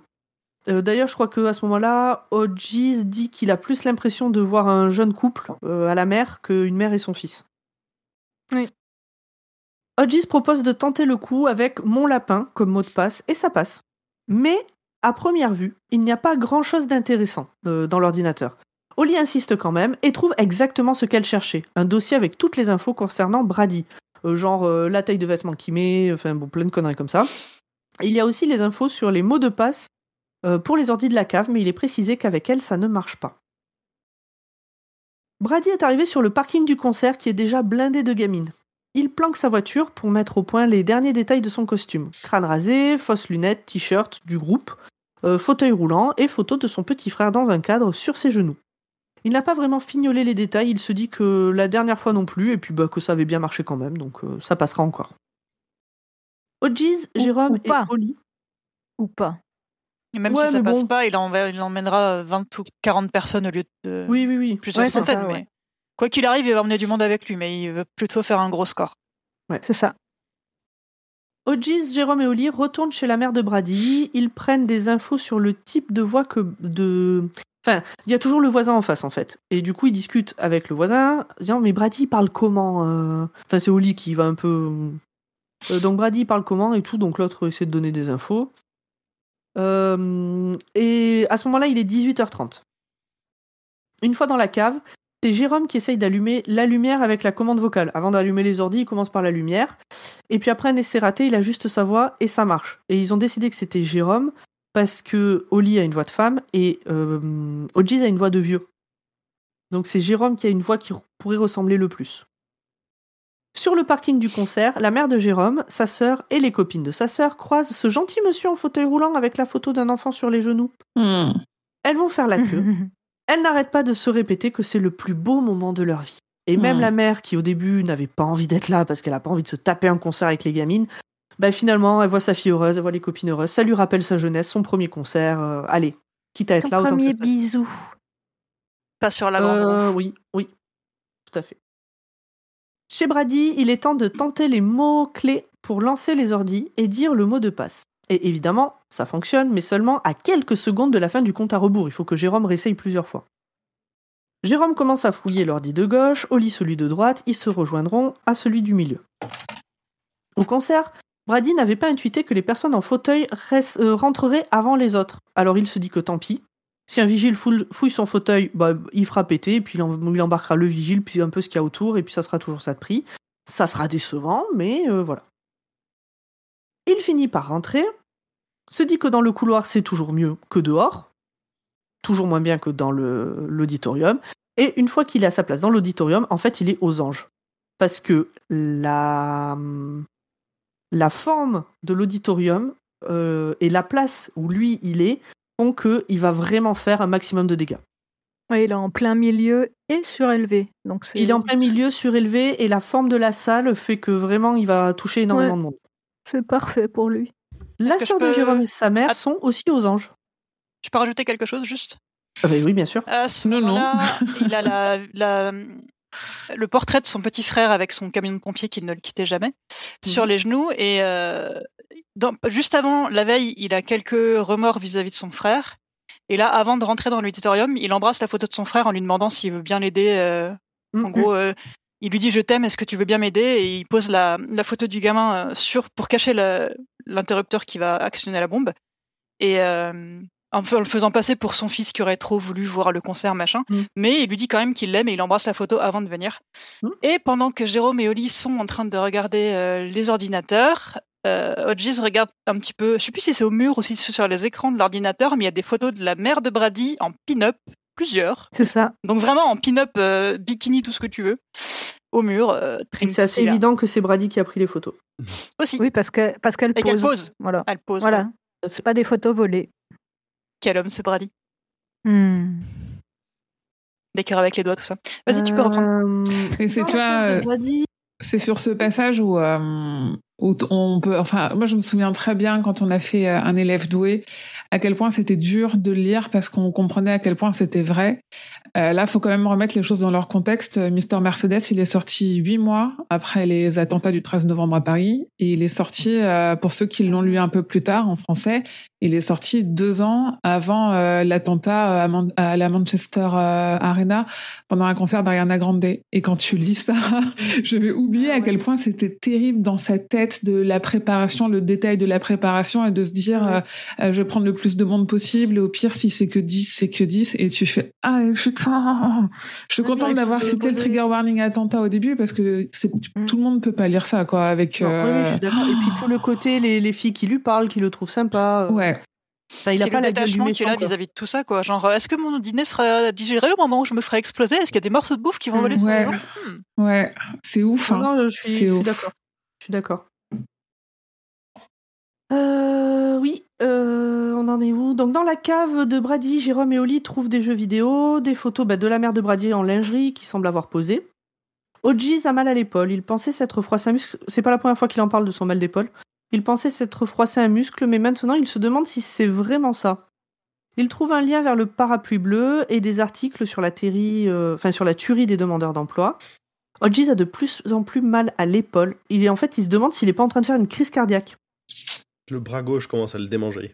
C'est ça. Hmm, Ça descend sur le bras gauche. Pendant que notre officier retraité trouve les restes d'une bombe sous l'escalier, Jérôme trouve un mail de confirmation d'achat d'un billet pour le concert du soir. Et là, ils sont tous en PLS, Jérôme en particulier. Il y a quand même sa mère et sa sœur euh, au concert. Mm. Mm. Il est vraiment mal. Et, et il a 17 ans, quoi, encore une fois. hein. Et il aurait pu les appeler pour leur dire de pas y aller. Donc il y a vraiment tout un. Hodges dit à Jérôme de prévenir sa mère, ce qu'il fait, mais évidemment, euh, ça ne répond pas. Hodges va, ça répond pas parce que bah, elles sont dans un concert qui a pas commencé certes, mais quand même. Et puis tout le monde euh, est en train d'essayer de faire des vidéos, des photos, des machins et d'envoyer des trucs, donc il y a pas de réseau en fait. Tout Hodges est va- saturé, ouais. Mm. Hodges va appeler le gars de la sécurité, mais en allant sur place. Ils se disent qu'ils sont les seuls à pouvoir empêcher le carnage, mais en étant quasi sûr que c'est déjà trop tard. Tout le monde est en stress. Jérôme conduit comme un bourrin. Hodges n'a plus le numéro de sécurité. La famille de Jérôme ne répond toujours pas. Euh, parce que ouais, avait le numéro de sécurité euh, dans son téléphone qui a plus de batterie, je crois, un truc comme ça. Oui, se demande si Oli n'use pas d'un fluide psychique que, pour que seuls eux puissent intervenir. La chance, le shiny. Mhm. Mhm. Clairement. Il tente de joindre le service de sécurité via le standard. Oh putain, ce passage avec le standard. Ah. Oh, il Ah. est tellement bien écrit. Le, le côté, là, le, le truc qui déroule alors que c'est urgent. Et si jamais vous voulez avoir machin. Alors Tapez maintenant, un pour. euh, Et le slogan publicitaire Nous allons rendre le monde meilleur, point virgule. Si vous souhaitez joindre tel ce machin, je vais vous faire la liste alphabétique avec 32 choix. Littéralement 32 choix. c'est exactement ça. Euh, donc c'est ultra long et avant que Hodges euh, obtienne le code du service de sécurité, donc euh, enfin avant qu'il l'obtienne, et une fois qu'il l'a, bah, il tombe sur un nouveau standard automatique avec de nouveau un truc préenregistré, machin, ça le rend fou. Pendant ce temps, Oli essaye de joindre encore la famille de Jérôme, puisque c'est Jérôme qui est en train de conduire, et Jérôme manque de les tuer une paire de fois parce qu'il va vraiment très vite. Et cette partie-là, en tout cas, En je sais pas l'écrit, mais à l'audio, ça rend vachement bien. J'étais au taquet. Ah, J'étais en train de tricoter, je tri- mais j'étais. euh, Tricoté à Mac 3. j'ai Tricoter fautes. vite. J'ai fini, j'ai fini par arrêter parce que je faisais que des fautes. Euh, le concert commence. Alors, on sait que euh, Brady a dit qu'il allait laisser quelques chansons passer. Il veut attendre que tout le monde soit au taquet avant d'agir. Le concert commence. La sœur de Jérôme reçoit un appel, mais elle l'ignore. Elle a quand même autre chose à faire que à répondre à son frère. Il y a Le sur trio- scène. Euh, Peut-être pas encore à ce moment-là. Non, je crois que c'est quand la. Non, là, c'est le moment où il y a l'annonce. C'est là où le gars vient sur scène en disant Ah, est-ce que vous êtes prêts à les accueillir, machin Mm. Le trio arrive sur le parking et essaye de rentrer en se présentant comme étant le, la police. Ce qui leur permet donc de rentrer. En fait, ils sont arrivés pas par le parking euh, des visiteurs, ils sont arrivés par le parking des artistes. Hodges est livraison. ne. Ouais, c'est ça. Hodges est sûr qu'ils ne l'ont pas attrapé puisque le concert a commencé. Parce qu'il espérait quand même, comme le chef de la sécurité avait la photo de Brady, il espérait qu'il est. euh, il l'ait attrapé quoi. Mais vu que le concert a commencé, clairement ils auraient annulé le concert s'ils avaient chopé un mec avec euh, des détonateurs sur lui. Mais alors du coup, comment est-ce qu'il a pu passer Brady? Oli pense qu'il a dû se raser le crâne pour ne pas être reconnu. En fait, elle y pense parce que elle a vu un film où le gars fait ça. Ouais, elle Et- a toujours des, des refs euh, avec des vieux films. Mm. J'ai j'ai plus le titre du film en tête, Oui. mais euh, tout le monde le connaît. Taxi Driver. euh. Ah putain, comment ça s'appelle? Où il se rase les cheveux, il se fait une crête là. euh. Oui, Taxi Driver. Taxi Driver. Ah, Taxi Driver. Driver. J'avais pas entendu en fait, ça a coupé. Taxi Driver, exactement. Et Hodges se rappelle que à l'étage de la maison de Brady, tout était ultra nickel, sauf le lavabo où il y avait quelques cheveux qui traînaient. Donc il dit ah ben ouais, ça doit être ça. Le trio rejoint un groupe de gars que j'ai pas bien compris à quoi ils servent. Je crois avoir compris plus tard que c'était les hum, les rodis. Et hum, et donc il y a un chef euh, qui est là, qui capte vite qu'il y a un problème de bombe, etc. Et Hodges a une illumination. Brady doit être dans la zone pour les personnes en fauteuil. Alors je me souviens pas comment il a eu cette illumination, si c'est expliqué, si ça sort de nulle part. Bah, le crâne rasé, ça me semble Oui, mais une bonne crâne rasé, indication. Crâne rasé, fauteuil roulant, forcément. Bah oui, cancer. Euh, oui, pour se faire passer pour malade, mais ouais. Ouais. Ah. Bon, Enfin. Pourquoi pas, tu vois. Moi, j'ai fait ce rapprochement, en tout cas. Il n'y a pas d'explication. Il dit pas, ah, ben, j'y ai pensé parce que. euh, Ah non, non, pas du tout. euh, non.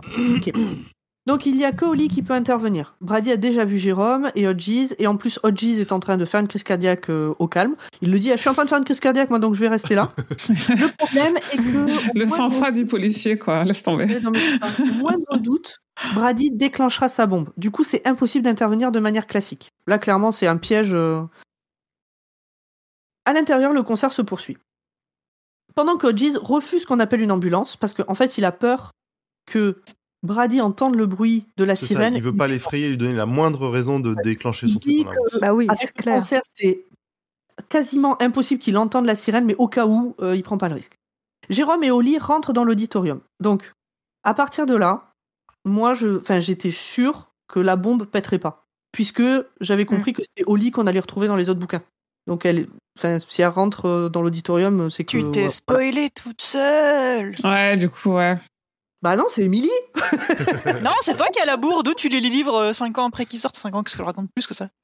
10 ans après qu'ils sortent. bah, il y a- il y a- il y a- moi, je peux te dire qu'il y a déjà il y a 5 ans, j'en lisais pas du Stephen King. Alors, euh, il y a 10 ans. euh, Fais gaffe, on est deux là. c'est hein. pas très grave. C'est pas, ça va. C'était pas. J'ai quand même été en prise euh, par l'histoire euh, qui suit. Ne serait-ce que savoir comment ils allaient s'en sortir. Exact. Euh, donc Jérôme et Oli rentrent dans l'auditorium. Jérôme armé de l'arme de Hodges. M'a encore refait plus penser au pistolero et euh, et à Jake. Jérôme et Oli suivent le chef des rodis qui leur indique le chemin tout en étant sûrs qu'ils ne sont pas flics. Il dit d'ailleurs qu'il va appeler les vrais flics, ce qui dérange pas Oli et Jérôme. Là, au point où ils en sont, ils peuvent faire ce qu'ils veulent. De toute façon, soit ils arrivent à arrêter le gars, soit ils meurent avec. Donc, euh, le concert continue. Brady a repéré la sœur de Jérôme, à qui il a déjà vendu des glaces, euh, flopé de termes racistes. Hmm. Il espère qu'il sera la dernière chose qu'elle verra avant de mourir. Alors qu'elle est au taquet. gracieux. Alors qu'elle est au taquet, Barbara, donc qui est la petite sœur de Jérôme, se demande si le monsieur en fauteuil s'amuse autant qu'elle. Et du coup, elle jette un œil vers lui et elle se rend compte qu'il la regarde en souriant et en lui faisant un doigt d'honneur. Elle en revient pas, elle comprend pas. Derrière, elle voit une dame se précipiter vers lui en courant et derrière, il y a son frère qui court aussi et qui, bah, qui a rien à foutre là, quoi. Donc elle tire la manche de sa mère pour la prévenir et nous dit Steve, c'est là que tout s'accélère. Franchement, Et- quand il lui fait un doigt, j'étais juste morte de rire. Je suis Il lui désolée. fait mais- coucou. Mais je l'imagine, je très bien en mode. Oui, c'est ça. C'est son dernier très il a hein. bien envie que ce soit poétique et Franchement, plein d'amour. c'était juste parfait, quoi. ça. Et moi, à ce moment-là, j'étais au taquet. Et à ce moment-là, Monsieur Pomme s'est levé du canapé. Donc j'avais les écouteurs. Ah oui. Il s'est levé du canapé pour aller faire à manger pour nous deux. Et en fait, il est revenu cinq fois me demander des trucs, genre euh, ce que je voulais manger, euh, de manière sympathique. Enfin, je lui en veux pas. euh, Après tout, il était quand même en train de me faire à manger, donc euh, je vais pas en plus râler. Mais c'était pile à ce moment-là, quoi. donc, tout s'accélère. Oli se précipite vers euh, sur Brady. Et avant, alors la chance, c'est qu'il était du coup côté allée. Il n'était pas au milieu des autres. Euh, et avant qu'il ait eu le temps de la voir, elle l'assomme avec un happy slapper, donc c'est une sorte de chaussette lestée. Ça lui C'est enfonce une le chaussette, crâne. hein, c'est une vraie chaussette c'est une- lestée. c'est Ah, la- c'est une vraie chaussette D'accord. C'est Avec un, un truc nœud, que O- Ogis s'est fait, c'est un- une chaussette avec des roulements de à billes roulement. dedans. Ah, ok. Donc oui, c'est pas un truc qui fait plaisir à recevoir sur le crâne. Non, Donc ça lui enfonce très- le crâne. c'est pas très très légal. hein. Puis ça pèse lourd. hein. Ouais. Et elle Ça remet, pèse lourd, ça fait pas de traces. Elle remet un Ah. coup parce que euh, juste avant, elle repensait à un gars qui s'était foutu de sa gueule au lycée parce qu'elle a eu un collège-lycée vraiment compliqué, la pauvre. Et donc un gars qui s'était particulièrement foutu de sa gueule et tout. Et tout d'un coup, elle s'est dit bah, que Brady c'était ce gars-là. et en fait, elle le frappe comme si elle frappait ce gars-là. Et d'ailleurs, elle l'appelle par euh, le, le nom de ce Mhm. gars. Et elle lui en met plein la gueule. Ah ben, c'est-à-dire Ah ouais. que, Elle lui enfonce oui, le elle lui crâne. enfonce le crâne deux fois quand même. Et là, la deuxième fois, il se m'a saigné. La foule en Oh. délire ne voit même pas l'action, à part la voisine directe de Brady, qui est elle aussi en fauteuil roulant et qui est donc quand même bloquée euh, là. Euh, vraiment, elle, elle peut pas se barrer, elle est obligée de. Voilà. Et Barbara, qui regardait déjà dans cette direction. Brady a des spasmes. Ils ne sont pas encore à l'abri qu'il déclenche sa bombe, même sans faire exprès. Parce qu'à ce moment-là, ils savent pas où elle est, comment elle est accrochée, etc. La mère de Jérôme l'a vue et veut savoir ce qui se passe. Jérôme arrive à la convaincre, à mon goût, un peu trop facilement, de sortir de là avec les filles. J'essaie de m'imaginer avec ma mère dans cette situation. Je peux vous assurer qu'elle sort pas de la pièce. Elle vient quand même de voir que quelqu'un je qui a pas tout défoncé le crâne de quelqu'un d'autre. Et que j'ai beau lui dire Non, mais faut que tu sortes parce qu'il y a une bombe qui va péter. Elle me lâchera pas. Ah, moi, la mienne sort, je pense, tu vois. J'ai trouvé que c'est. À 17 ans Elle a des gamines à charge, elle a quatre gamines avec elle. hein. Ouais, mais elle a son gamin de 17 ans en face d'elle. hein.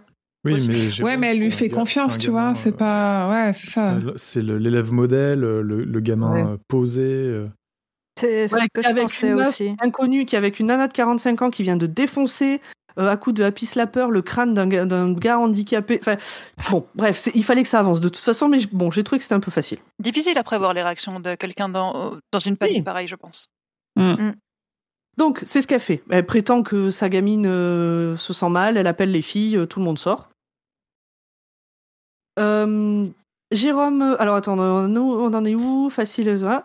Jérôme et Oli trouvent le détonateur et captent qu'il marche à pile. Lorsque les piles sont à terre, Jérôme euh, étreint tellement fort Oli qu'elle doit lui demander d'arrêter avant de la mettre dans les vapes.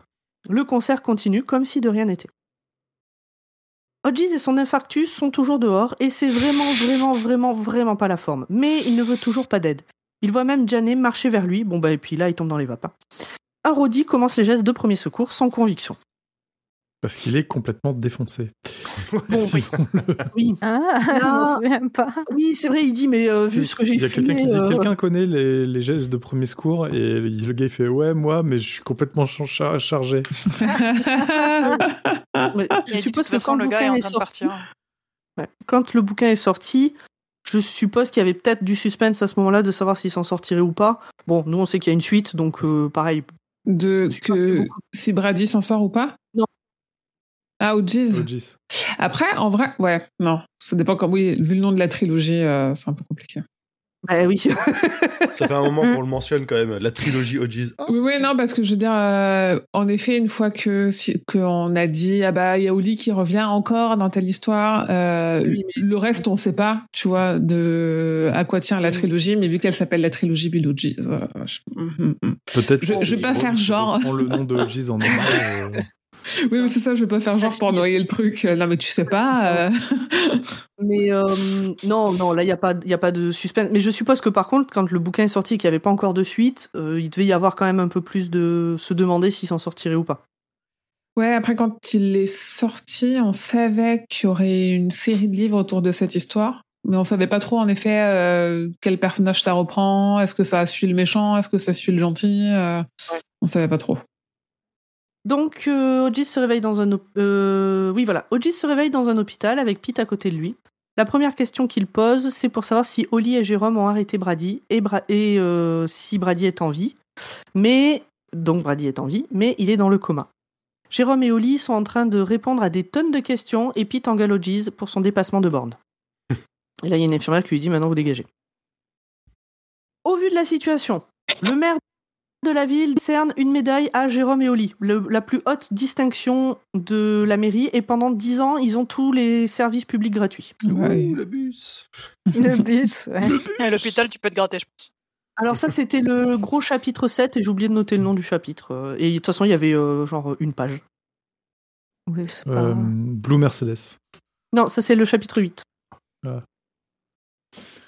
Bon, bref. Vas-y, euh, Grand Paul, c'est à toi.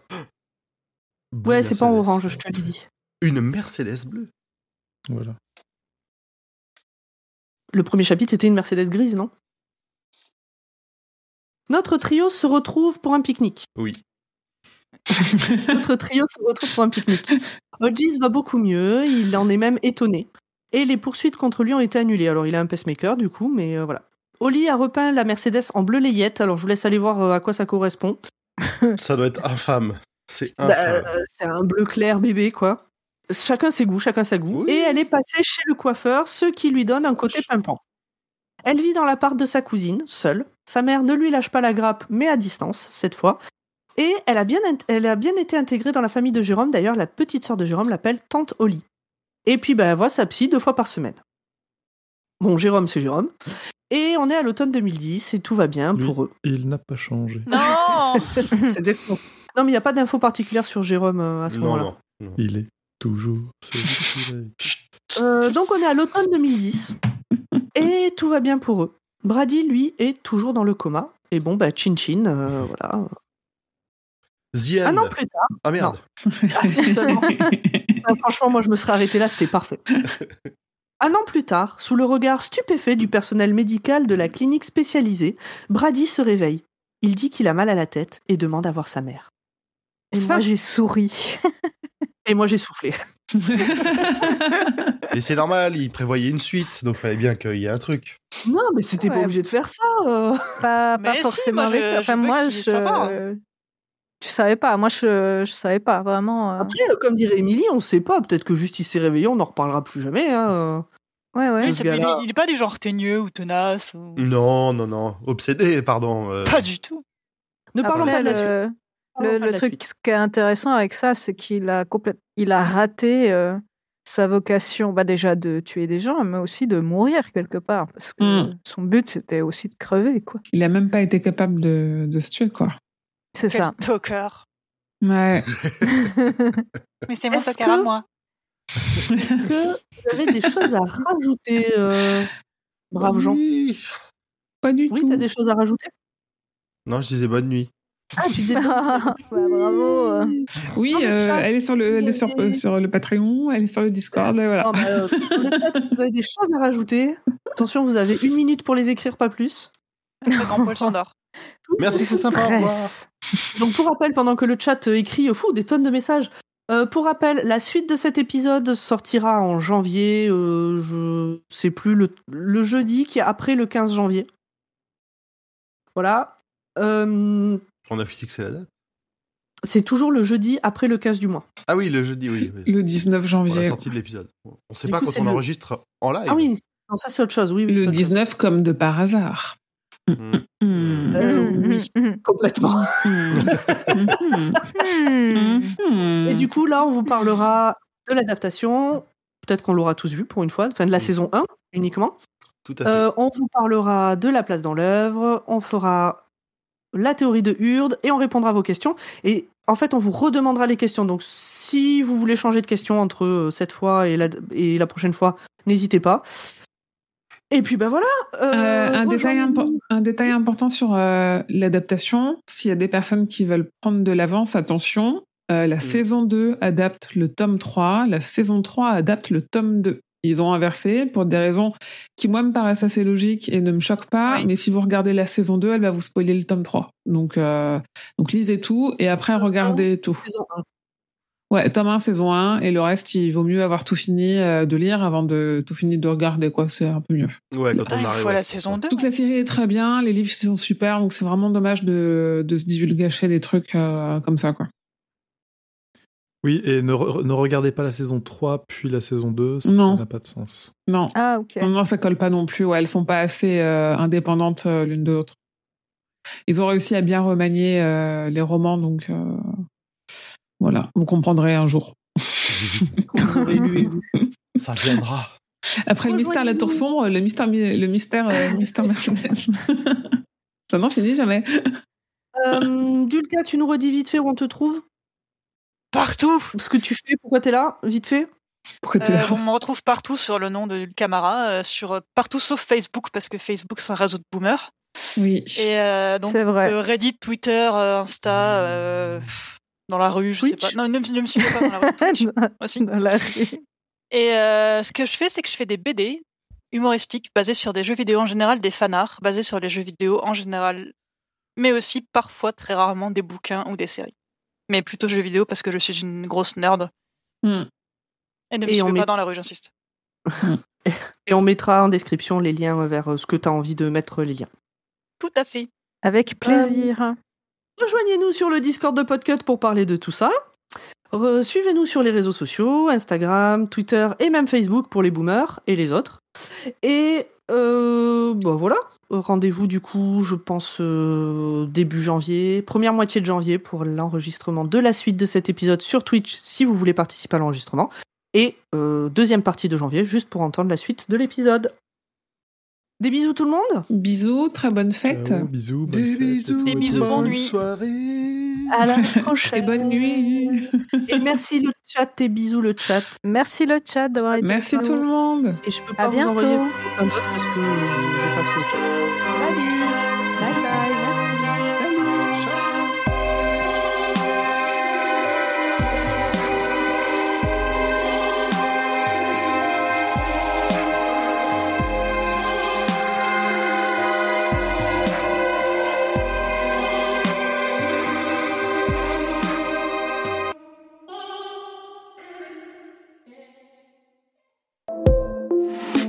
Salut, c'est Emily.